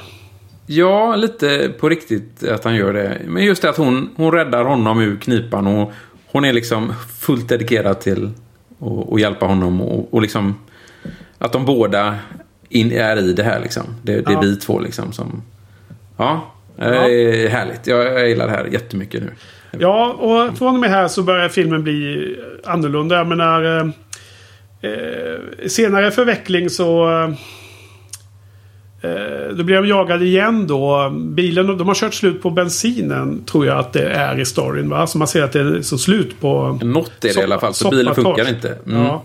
Och då har de, eh, får de ta skida sig iväg där. Men de är ju jagade och eh, stoppade med medelst eh, avalanche. Vad heter det? Lavin. Lavin ja, som Blofeld. eh, Det var en riktig lavin som de startade tydligen. Så det är ju ganska så här eh, realistiska scener, var det inte det? Ja, de fick väl inte riktigt så mycket lavin som de hade planerat. Men eh, så man ser ju att det är vissa, vissa det är stock fo- footage lite grann också som de har slängt in där. Okej, okej. Eh, då, så att, eh, mm. Vi Eh, prata om det sen kanske eller något. Ja. Om vi vill göra det. Om vi känner för det. Ja. Och sen blir i alla fall eh, Tracy tagen av eh, skurkarna och Bond eh, eh, blir beordrad att inte göra något åt det. Eh, utan världsmakterna ska gå till mötes eh, utpressa, utpressningen. Men då säger Bond Fuck it. Nu, nu får vi åka och rädda Tracy. Så han tar hjälp av Draco och iscensätter en luftburen så här helikopterattack mot eh, Piss Gloria då. Precis. Och den är badass som fan. Ja, ja verkligen. Inget? Kom hit istället. Vill du säga hej till publiken? Hej! Hej!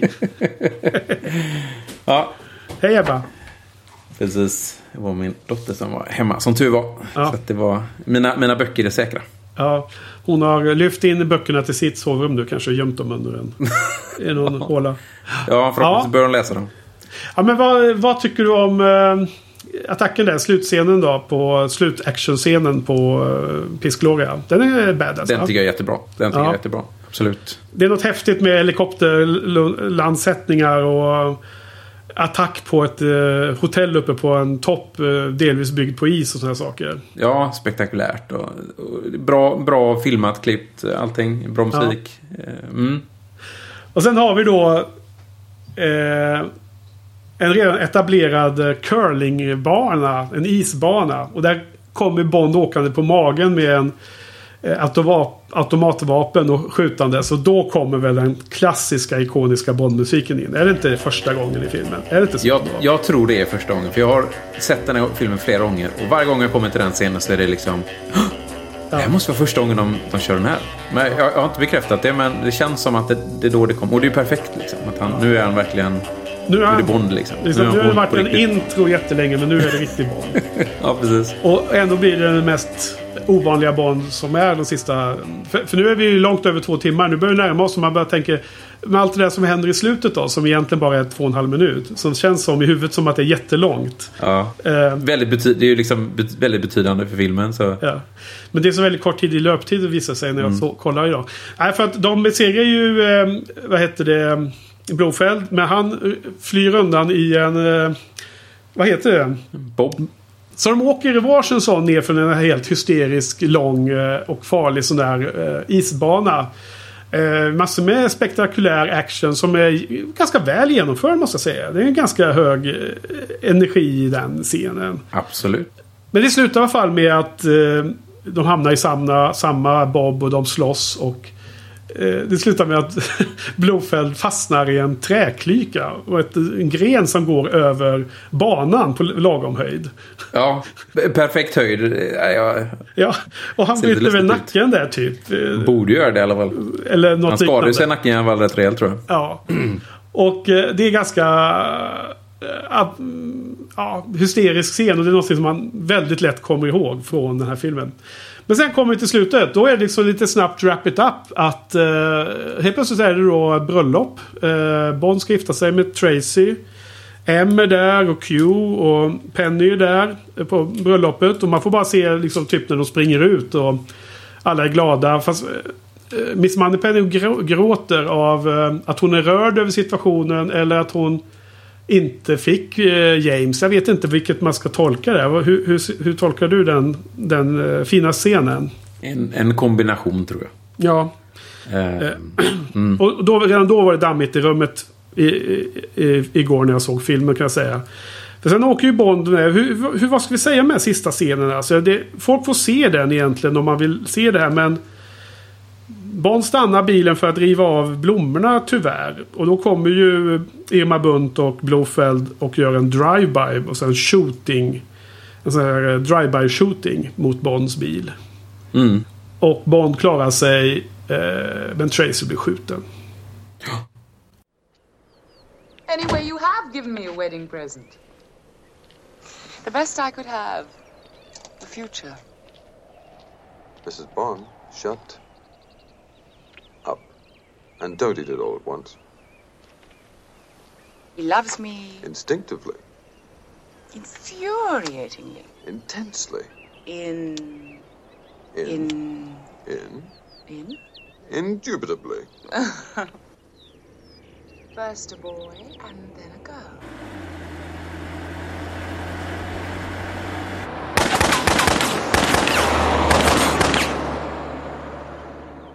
It's Blofeld. Blofeld.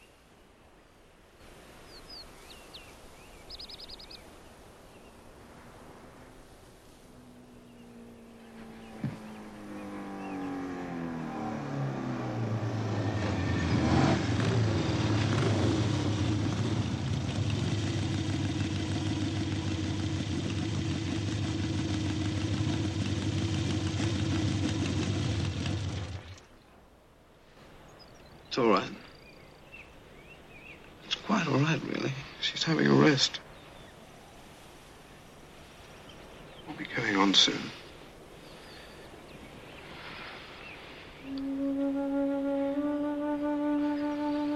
There's no hurry, you see. We have all the time in the world.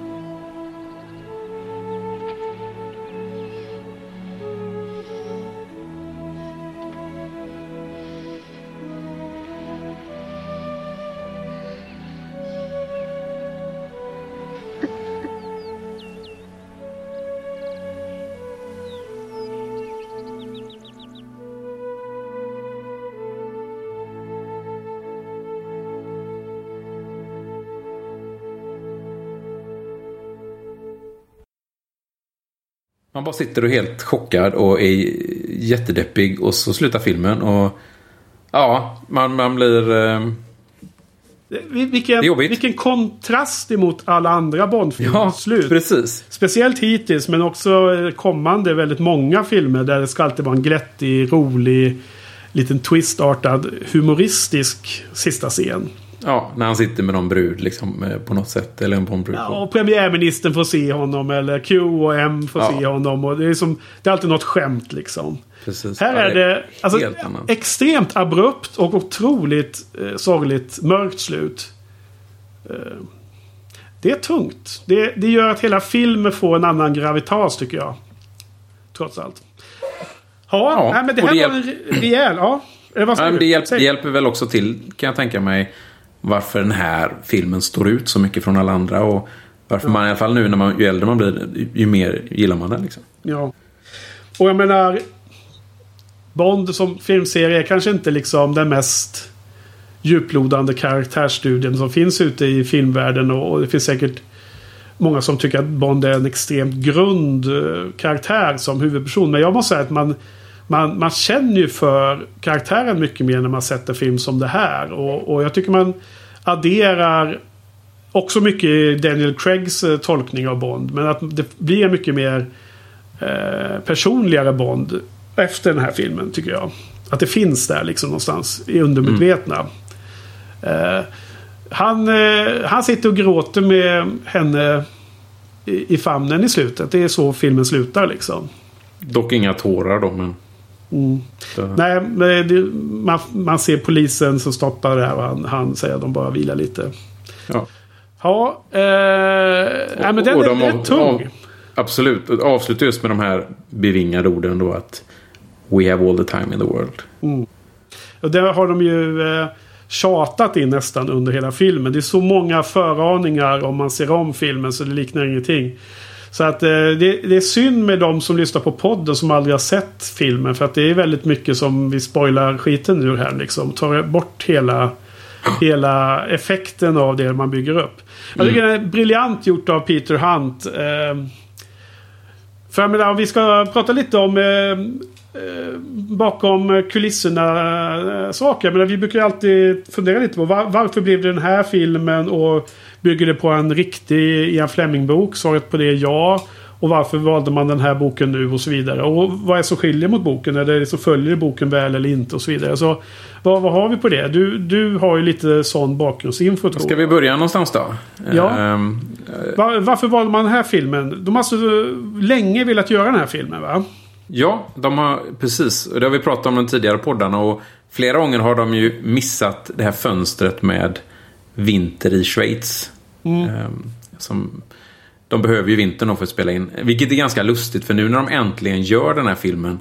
Då var ju detta en av de varmaste, som, eh, varmaste vintrarna någonsin i, i Schweiz. Och de hade problem att få ihop snö. Speciellt när de är nere i Lauterbrunnen och den här där tågstationen. Ja. Eh, Man, man kan se det uppe om man tittar upp mot bergen att det är väldigt lite snö. De har Ja, okej. skyfflat, det snö de hade, ja, de har typ skyfflat där de står och spelar in. ja. Eh, vilket är lite lustigt. Men, men ehm, ja, hur kom vi hit? Ehm, man måste väl börja med att ta upp det här med, att, med Sean Connery, tänker jag mig. Ja, just måste det. väl börja där. Ja. Han hade bara ruttnat på att vara den här superstjärnan. Ja, Vill ut. han ville ut. Han ville ut och eh, han var ju väldigt offentlig. Han, han sa ju väldigt mycket offentligt hur, hur mycket han ogillade hela den här hysterin och Bondfilmer. Att han ville inte göra mer Bond. Och så att till slut så insåg ju producenten att vi kan inte ha en skåd... Hur populär han än är så kan vi inte ha en skådespelare som går ut och snackar skit om filmerna. Liksom. Det går ju inte. Nej, nej. Så då var det dags att börja leta efter en, en ny Bond. Då. Och varför blev det George Lazenby då? Ja, ehm, de tittar ju givetvis på mängder med skådespelare, både kända och okända.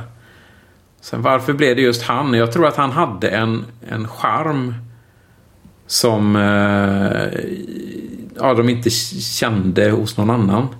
Det var en sån, sån, en sån man som folk tittade. Han var ju fotomodell vid det här laget. Hade ingen erfarenhet överhuvudtaget av skådespeleri. Även om han bullshittade in sig på intervjuer eh, för den här Bondfilmen och sa att han hade gjort massa grejer. Då. Eh, Men det kom ju fram ganska snabbt då. Men, men bara för att komma in den här tröskeln då. Så. Han är australiensare och... Ja, det var något in och. Men han, vad har vi på honom egentligen? Han var ganska arrogant, var han inte det eller? Han var, han var väldigt annorlunda. Han var... För det första så är han ju den yngsta Bond som vi har. Även efteråt. Han var ju bara 30 när han spelade in den här eh, filmen. Eh, och han var en, eh, vad ska vi kalla vad heter det på svenska? Free spirit. Han, han gjorde lite som han ville. Eh, han, han, han gjorde inte upp så mycket planer. Han, han bara tog dagen som den kom. Kanske mer likt som Bond var egentligen då. Ja, men det Det kan... här kan, kan, ka- kaoset i, i honom. Precis. Um, kvinnokarl tydligen. Ja, var det därför han ville bli Bond? Eller så han ska få mycket brudar? Jag tror att han hade väldigt mycket brudar redan innan.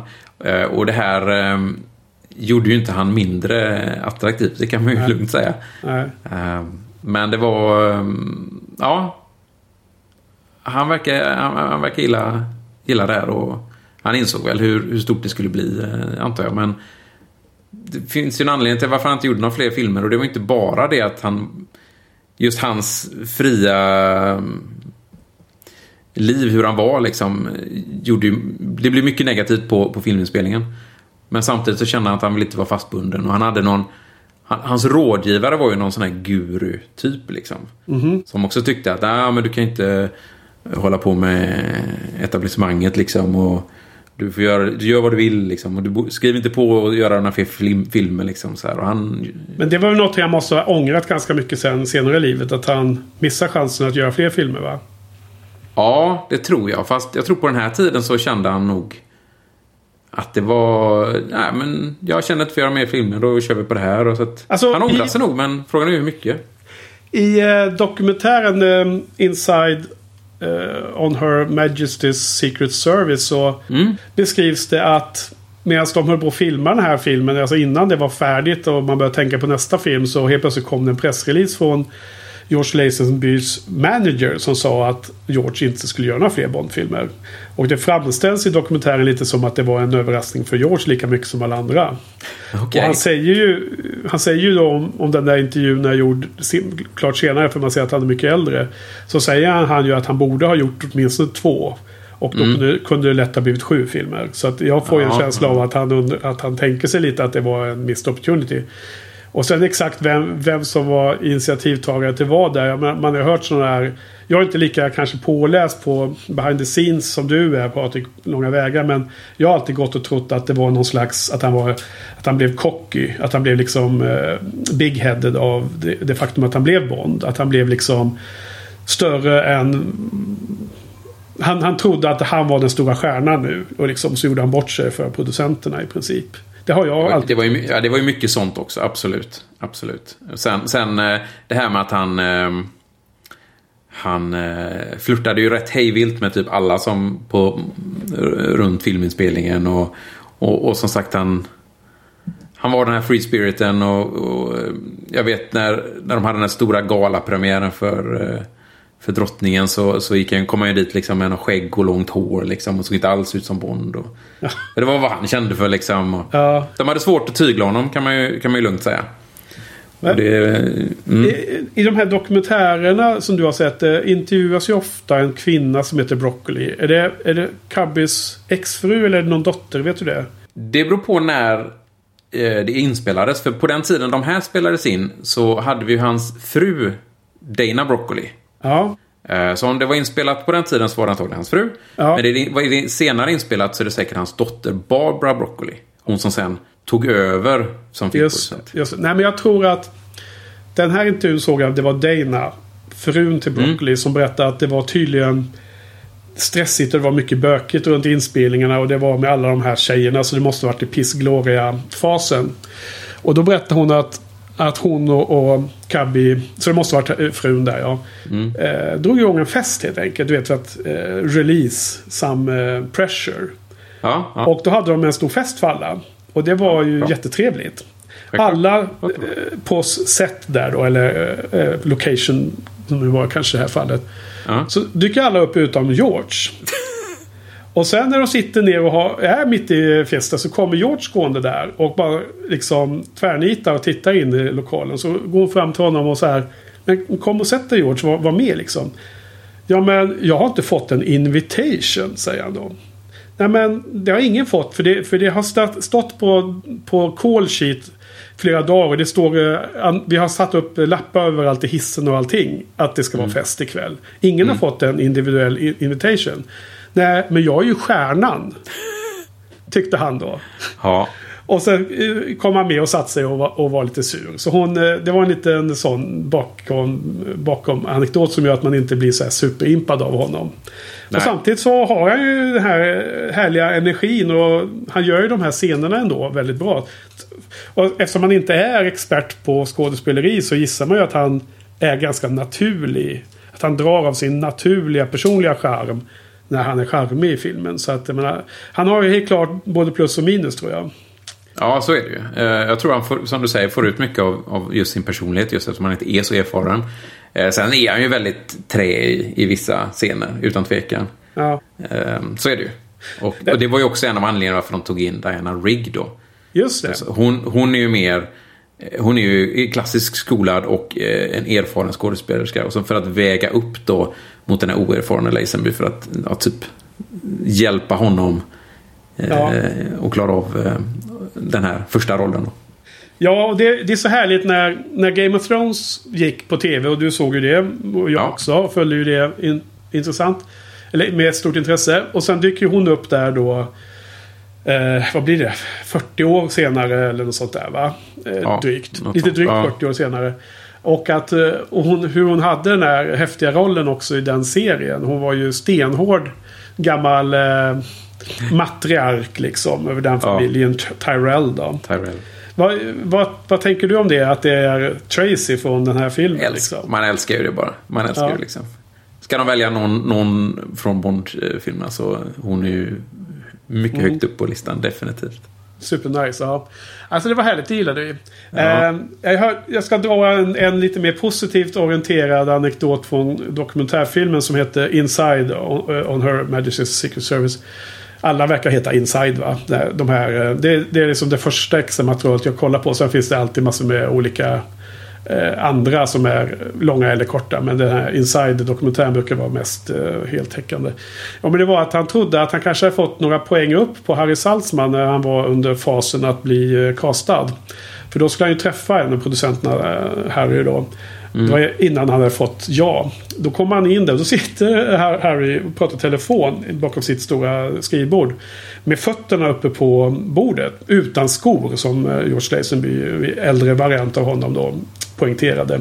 Så, så, så Harry liksom bara pekar på stolen rakt framför. Sätt dig här liksom. Men det är fan, fan heller att jag ska sätta mig med hans fötter där uppe i ansiktet. så, att, så han gick bort och ställde vid, vid fönstret och stod och spanade ut liksom. Och du vet, var lite cool. Eh, gissade han att, att typ Harry tyckte då. För att sen när telefonsamtalet var klart och Harry Saltman liksom satte sig upp ordentligt och så här. Och så här, ja, varsågod sitt här. Så liksom trodde George att det kunde liksom eh, signalerat rätt värden där. Liksom lite mer eh, det här passande för, för, för Bond. Han sätter sig inte bara för att en Nej, producent nej. pekar liksom. Utan Han stod och väntade in rätt timing. Så att, ja, nej, men det var väl en liten kul eh, bakom, eh, bakom kulisserna eh, scen som man kan liksom få en känsla av. Ja, det lyckades ju uppenbarligen. Ja, han fick ju det i alla fall.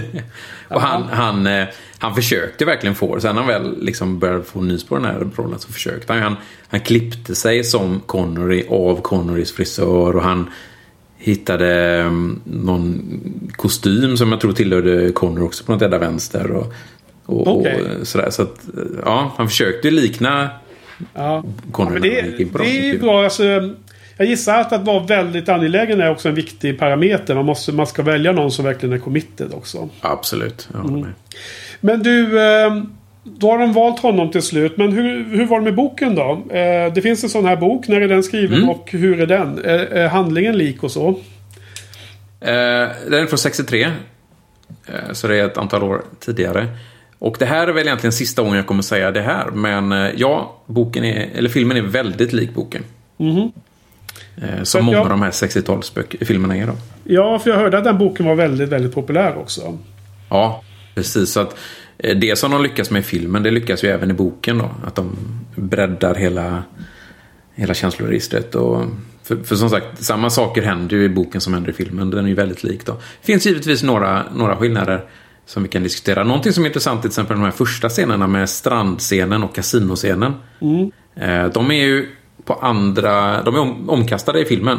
Eller, Okej? för, det, för i boken så... Boken börjar med strandscenen, men det är eh, en Sen har de en flashback.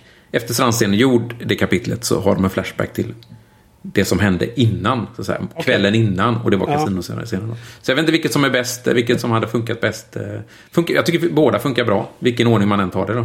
Så du menar att Tracy mådde så dåligt av att ha sex med Bond att hon ville ta livet av sig dagen efter? Uh, nej, låt mig återkomma till den faktiskt. Uh, men, men ja, det blir kasinoscenen, han räddar henne på, med pengar.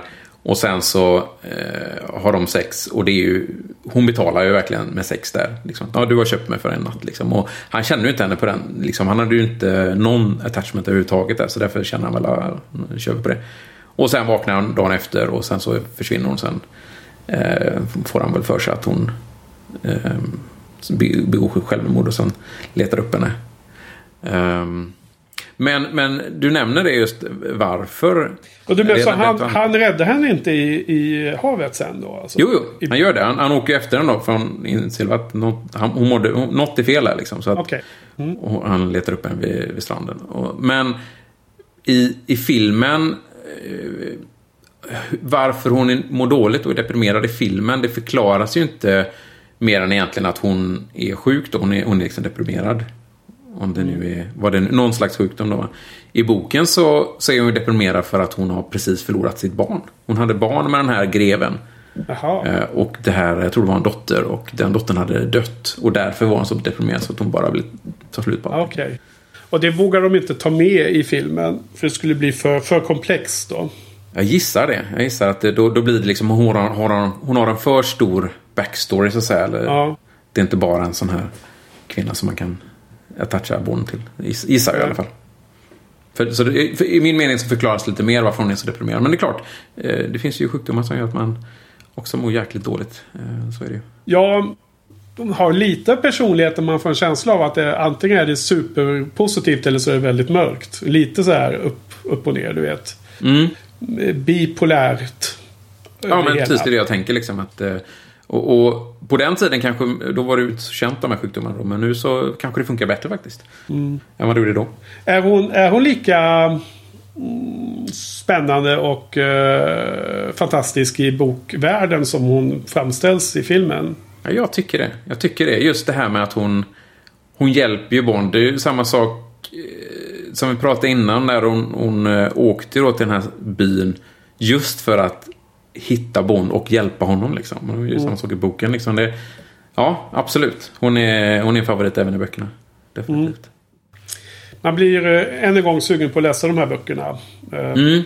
Hoppas du inte blir lika bra på att sälja in de här alla böcker som skrivs av, eh, på licens av andra författare. För de orkar jag fan inte läsa.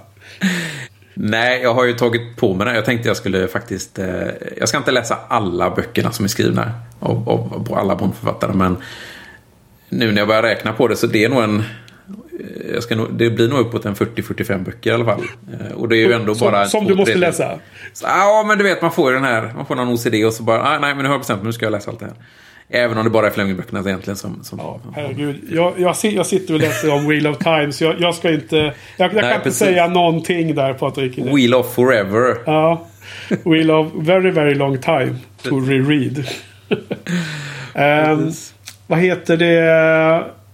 Nej, men jag blir väldigt lockad av den här boken eftersom filmen är så bra. Och jag undrar lite hur det är att läsa böckerna nu då med eh, filmerna i bagaget. Eh, det blir ju en spännande resa i sig. Så hade ju jag med liksom. Eh, ja, men alla böckerna var ju skrivna och alla de här filmerna var gjorda innan jag började kolla på Bondfilmer. Så. Ja, det är egentligen Och- och Casino Royale som är skillnad då. Den nya Casino Royale. För då hade jag verkligen läst boken innan filmen kom. Och det, det är kanske är därför jag gillar den filmen så jättemycket också. För det är, det är, ju, det är ju egentligen den enda nu då som, som faktiskt har väldigt mycket av boken i sin film.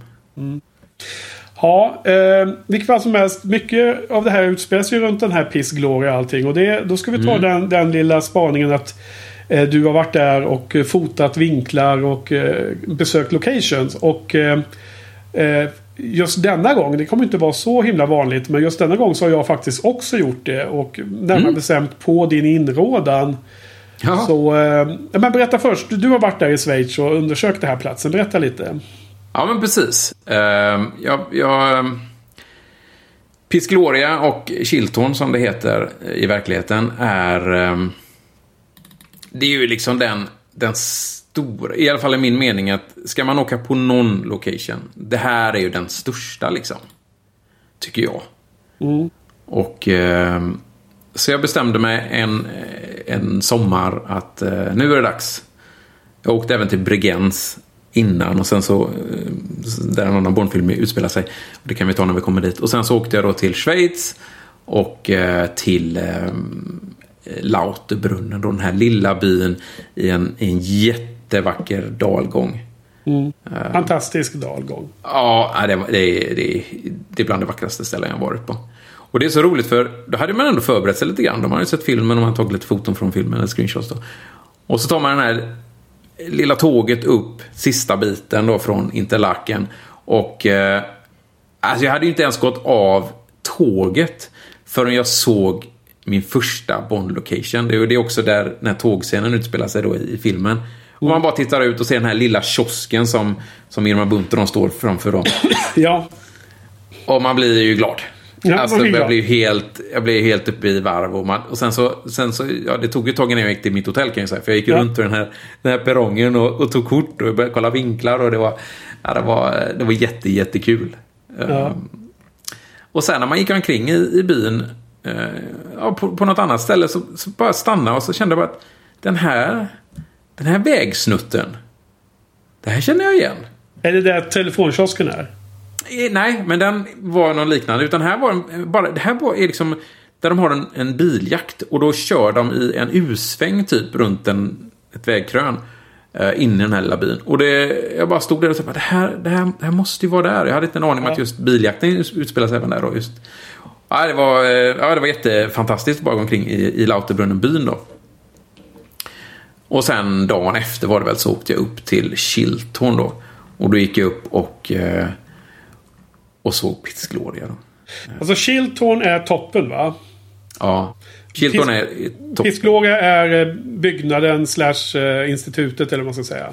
I filmen ja, fast den heter ju Kiltorn i verkligheten också. Så Piz Gloria är ju bara en film Ja, ah, just det. Okej, eh, okej, okej, liksom. Ja, det, det är lätt att blanda ihop här. Chilton Ja. heter det. Men, men berätta mer då. Eh, man, tar, man åker upp där. Man åker eh, upp till den toppen. Det är ganska spek- spektakulärt va? Man åker till linbanan och man åker förbi den här Birg. Det, Mm. det, där man byter linbana för att komma upp sista biten då. Det är ju där som den här agenten Campbell, han kommer ju inte högre upp än Birg Nej. då. Man ser ju tydligt det står Birg. Ja. Eh, och så tar man sista biten upp och sen så... Ja, man, man närmar sig, man känner igen det här runda huset och med där restaurangen är i och... och eh, sen, ja. Och den här, eh, den här trappan med det här 60-talsräcket med de här runda Mm. eh, detaljerna som Bond slåss med någon och sätter en grej runt huvudet. En av de här Ja, runda... nej, precis. eh. Skurken slåss med Ja. Tracy och får Ja, Tracy, det är ju ja. kvar. Det är ju kvar. Det är ju kvar. Och det, Ja. det såg jag också. Det var ju väldigt så här, tydligt att man... Nu var man på den, exakt den platsen det spelades in. Precis. Ja. Och restaurangen roterar också precis som i, eh, i filmen då. Eh, helikopterplattan finns kvar även om det inte är en helikopterplatta längre. Men, men just den utbyggnaden finns där. Och, och de hade en Bond, precis när jag kom dit så hade de precis invigt en Bond eh, ja, typ litet museum. Du var efter mig där så jag antar att eh, den fanns Jo, kvar då. det var väl liksom eh, någon slags, nästan som isrum. Man gick ner någon trappa och så var det en Bond-utställning va? Ja, precis. Eh, Jag tror det var en entrappare. ja. Mm. Och så var det lite sån här, eh, eh, vad heter det, kartongutklipp med Bond. Hel, hel figur liksom. eh, Var uppställt lite här och var. Och. Så de har ju tagit hand om sitt arv och, givetvis lockar turister med. Ja, vi, vi hoppas att det kommer bli lite bilder ifrån eh, screenshots kontra dina mm, egna tagna foton. Då kommer det i show notes på shinypodden.se. Det lovar jag. går ni in på Bondpodden och så avsnitt 6. Ja. Ja, Eller Shiny-podden. Bara så Ja. de hittar rätt. Men, ja. Precis. Eh, säsong 8 heter ju Bondpodden nu för tiden. Ja, nej men jag tror nu när du berättar. Jag har ju varit där. Därför grejen var att du var där något år. Och sen några år senare så var jag på semesterresa med den store Frans. Och vi åkte omkring i Schweiz med, med, med tåg. En väldigt trevlig resa. Och då spenderade jag några dagar före vi skulle träffas i någon Bern eller vad det var. Så åkte jag till Autobrunnen just för du hade tipsat om det. Att det var så härligt ställe generellt sett. Men också för att åka upp och titta på den här Bond Location som jag också tyckte var lite kul då. Eh, och det är upp till eh, Kiltorn. Eh, det som hette Piss Gloria i filmen som du förtydligar.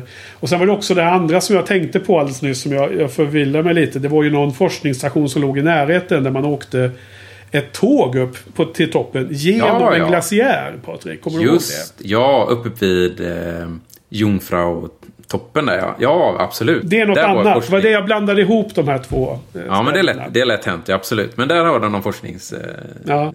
För det var också spektakulärt. För det åkte man ju upp liksom delvis genom is. ja, ge- genom, genom hela berget. Och, Ja. så, och så var det is över glaciärer. Och Ja, var. Mm, man var inne i glaciärer. Ja, det, var, det är också och det var Eiger var väl där? Det berget Eiger. Eiger var ja, precis. Jag tror man åker... sidan. Jag tror tåget eh, går igenom ägget tror jag. Och sen Ja. kommer den upp i Jungfru eller någonting sånt. Ja, Så var det för att det är då inte Bond Location men det var väldigt eh, spektakulär grej man gjorde när man var Ja, där verkligen. i området. Verkligen. Och där kunde man kliva av tåget mitt i, inne i berget. Så, så var det som utbyggt ett rum där inne. Så kunde du gå ut som på en balkong typ. Och då var du på Eiger norra face. Alltså norra sidan av Eiger som är den, Precis. den branta där, man, där det är svårt att klättra liksom. ja den som är den här stora här utmaningen för alla. Kända, kända bilden. Och då kunde man titta åt höger. Då såg man hela den här väggen där folk hade klättrat upp. Vilket verkar helt orealistiskt också. Att ta sig upp där. Ja. Eh, men, men det var väldigt, väldigt eh, trevligt att göra den grejen. Sen, var jag också då på Bisk Gloria. Eh, jag stannade inte åt lunch där med den roterande restaurangen. För det var så jävla mycket folk. Men jag för mig att du gjorde det va? Gjorde du inte det? Ja, jag har för mig jag gjorde det i alla fall. För jag tänker att... Jag, jag minns ärligt talat inte, men jag har Nej. svårt att tänka mig att jag är där uppe och inte har gjort det. Ja. Så jag är ganska Och- säker på att jag gjorde det. Men, du vet, det, ska Men det var ingen bra mat. Det ska finnas plats liksom som man ser ut och så. Det ska inte bara vara... Ja, ja nej men så. Eh, nej, men det var lite roligt med den biten med eh, sc- scouting of eh, Bond locations. Eh, något annat då med behind the scenes? Några, några spännande grejer som du vill lyfta upp? Ja, med böckerna då kan vi fortsätta. Ja. Eh, Just det, också en sån skillnad att i filmen så är det ju en som, som plockar bort ehm, Bond från, eh, från, från den här Bedlam-operationen då, som de kallar Ja. den. Operation Ja. Dårhus. Eh, för att, ehm, ja, ingenting händer liksom. Men alltså i boken så är det precis tvärtom. Det är Bond som anser att nu, det här är ingen, ingenting för en dubbelnolla liksom. Det här är för typ Interpol. Det här är en undersökning att hitta honom. Jag ska inte sitta och ägna ett år av mitt liv och göra det här. Så han be- vill begära avsked för att M vägrar släppa honom från det här uppdraget. Jaha. Ehm, Så det är också lite intressant. Det tycker jag, ja, jag vet inte vilket som är bäst där, men jag, jag kan ju förstå boktanken då att, att Bond ska ju inte sitta och... Menar, han är ju en dubbelnolla liksom. Han ska göra bra mycket viktigare saker än Jo, än man kan förstå det. Men varför har de ändrat det till filmen då tro? För det måste de ha gjort medvetet här ju. Ja, det måste de ha gjort. Ehm, jag vet inte riktigt varför. Alltså man kanske vill poängtera att Bond är känslomässigt engagerad i att jaga Blofeld. För det blir, det blir, så en, det blir en double whammy när konsekvensen blir att hans nyblivna fru blir dödad av Blofeld. Eller Blofelds. Det, är väl, det, är väl, det är väl hon Irma som skjuter men det är Blofelds Ja, operation att, att de åker förbi och, och ska peppra Bond med kulor.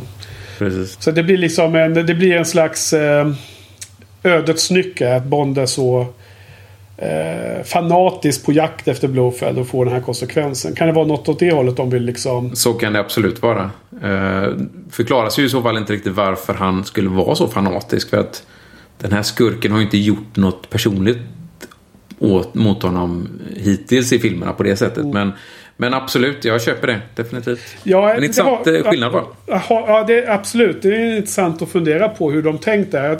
Jag gissar, alltså nu är det bara jag sitter och spekulerar på, på, på um, live i realtid här. Vi har inte diskuterat den här frågan innan så jag har inte funderat och beaktat den så länge Patrik. Men jag bara tänker så här att man vill liksom bygga upp Spectre och Blowfeld liksom som den stora nemesis. Liksom. Och då, Mm, då vill man spela upp det här. Man, man vill inte visa att Bond är kall nog i huvudet att tänka rationellt och säga att Nej, men jag, det är ingen idé att jag spenderar tid på det här. Utan jag kan hoppa in när det är slutfasen och man ska ta död Ja. på honom. Liksom. Ja, ja. Utan, utan man vill göra det till en personlig vendetta nästan. Så man vill ha en, man vill ha en nemesis och så liksom. Ja, nej, men jag köper det. Det är ju det är något som man... Jag tror det hjälper hela filmserien att ha Ja. den här nemesisen. Liksom. Blåfält är ju med väldigt ofta som sagt i... Och Spectre och Blåfält är med väldigt ofta i de här filmerna. I.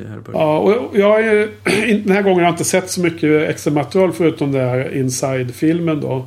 Det är möjligt att det, det kommer upp någonstans, jag vet inte. Men eh, man får en känsla av i alla fall att Peter Hunt var ju väldigt mycket eh, samarbete med den första regissören, Terence Young. Och Peter Hunt ville ju återgå till det mest basics av Bond. Och han pratar om Terence Young. Han till och med hade velat att Terence Young skulle spela Bond. Han hade tyckt att det skulle passa Okej. så bra. Sen kanske det var, var fel ålder och sånt. Men, Ja. men att han skulle passa som Bond. För att det var han som Ja. var, var liksom eh, ursprungliga, eller mallen för Bond på något sätt. Mm, ja, men jag, jag, jag köper den. Och ehm, ehm, det är intressant att, vet, att försöka förstå vem som tar vilka beslut liksom. För jag gissar att Peter Hunt har väldigt mycket sådana beslut i en sån här process. Och sen har vi ju lärt oss sedan tidigare att det är väldigt många bland producenter och till och med Dana Broccoli har varit med och bestämt vissa saker och så vidare. Det verkar vara en collab collaboration eh, Mm, mil miljö i det här gänget som gör de här filmerna. Men nu på tal om det så var ju inte Ken Adam med alls i den här, i den här bakomfilmen. Så jag gissar att han inte gjorde eh, production design den här gången. Nej, det, det stämmer. Det var ju Syd Kane som, eh, som kom tillbaka och eh, gjorde production design för den här filmen. Ja, och det väl- finns ingen sån här stor villains lair. Utan det är ju det här redan befintliga, det som kallas för Piss Gloria då. Som Ja, i och för sig är ganska precis. häftigt. Men det är ju inte, det är inte ens i närheten av de mest spektakulära Ken Adam eh, eh, kreationerna. Så att, eh, men jag, jag gillar Ken Adams arbete. Men jag eh, tycker att den här filmen passade väldigt väl med att det inte var den här eh, inuti en vulkan eller eh, på havets botten eller du vet sådana här sådana Mm. spektakulära. Utan det var, den, är, den är down to earth och ganska realistisk den här filmen mer. Ja, vilket passar hela temat då. Ja. Jag tror att eh, Kanes eh, mest kända från den här eh, filmen är väl att han gjorde då Bonds vapen. Och även eh, ja, Blouchant. Ah, du menar eh, familjeättens vapen? Ja, precis. I, inte Walter PPK. Det känns Nej. som att den var väldigt lik. den vanliga Ja, precis. pistolen. Ja. Precis, precis. Ja, ja. ja men den var, den var, det var kul. Man, man ser knappt den där skölden eller vapnet då. Men man, det flimrar förbi det i alla fall va? Ja, du menar Bonds där. Ja, den, Ja. den är väl med i någon bok eller vad det är precis när han är inne i... Mm, Ja. precis, precis. Ja, har vi, har vi besvarat frågan om om vi tror att Sean Connery i rollen som Bond i den här filmen. Vad hade det blivit för förändringar? Vad, hur hade det varit, blivit? Hur hade det varit tror du? Det känns ju som att det hade blivit lite annorlunda i alla fall. För här tycker jag ändå de anpassar rollen efter George Lazenbys personlighet. Sen vet vi ju det att Connery vill ha mer drama än, än action. Det är så man får känslan att han tycker att det blir för mycket, för mycket av allting. Eller kanske inte mer action men, men det känns som att Bond har blivit för mycket för honom. Att han vill ha lite mer. Så han hade säkert gjort det bra men jag tror att filmen hade nog blivit lite annorlunda. Han har ju mycket bagage från de andra filmerna tänker jag. Så de måste få in i den här filmen. Då kanske de inte hade lyckats med den tonskillnaden som ändå är.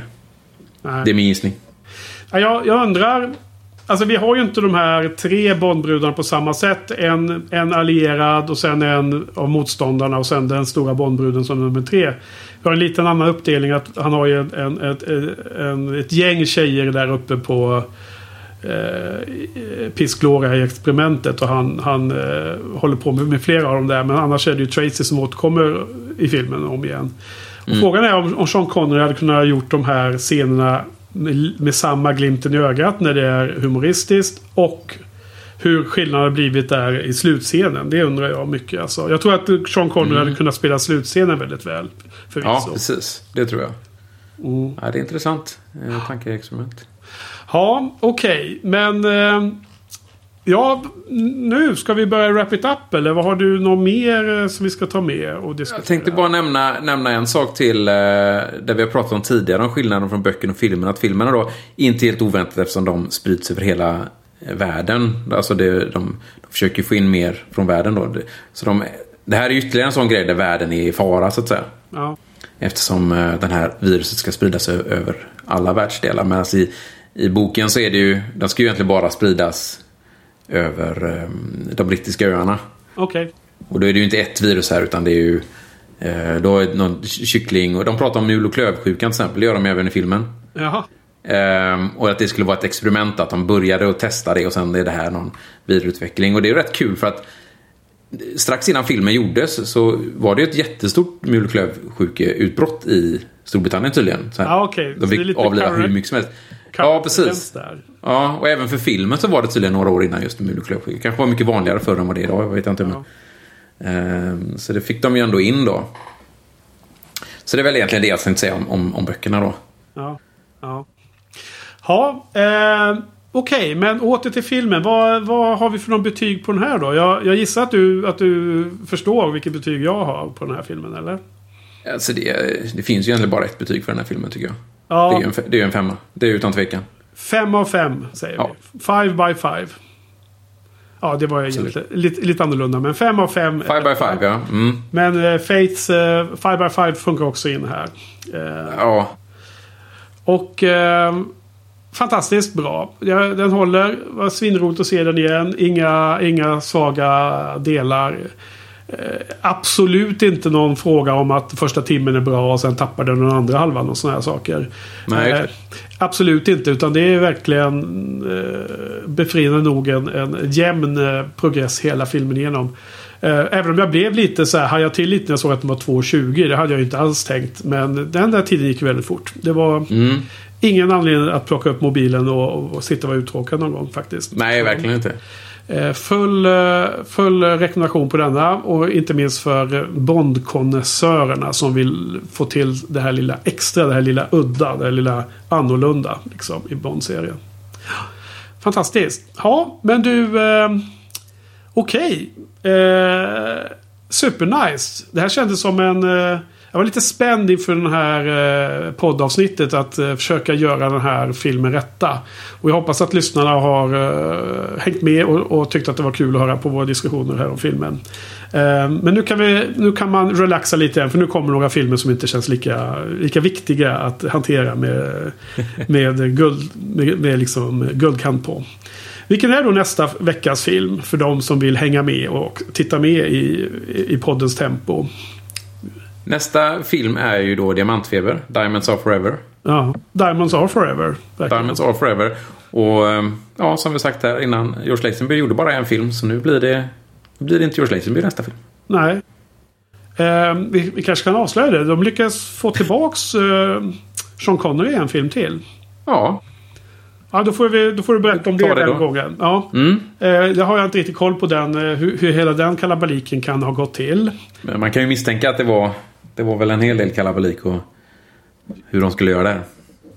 Sean Connery hade någon, någon stor skuld. eh, Nå, betala av något, något, nå, någonting. det. Eller sånt där. Ingen aning. Men okej, men det är till nästa vecka. Då ska vi se fram emot den då. Och eh, känner du dig eh, nöjd och klar för idag, Patrik? Ja, absolut. Då tackar jag Patrik. Och, eh, Själv.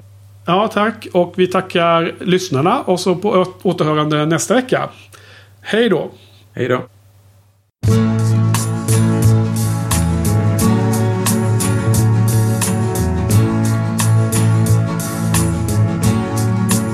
We have all the time in the world.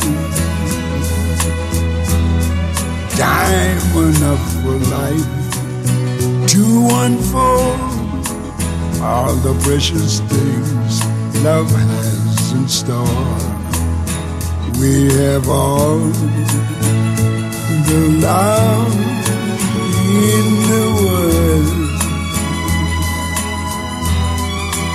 If that's all we have, you will find we need nothing more. Every step of the way find us with the cares of the world far behind us. We have all the time in the world just for love, nothing more, nothing less. Only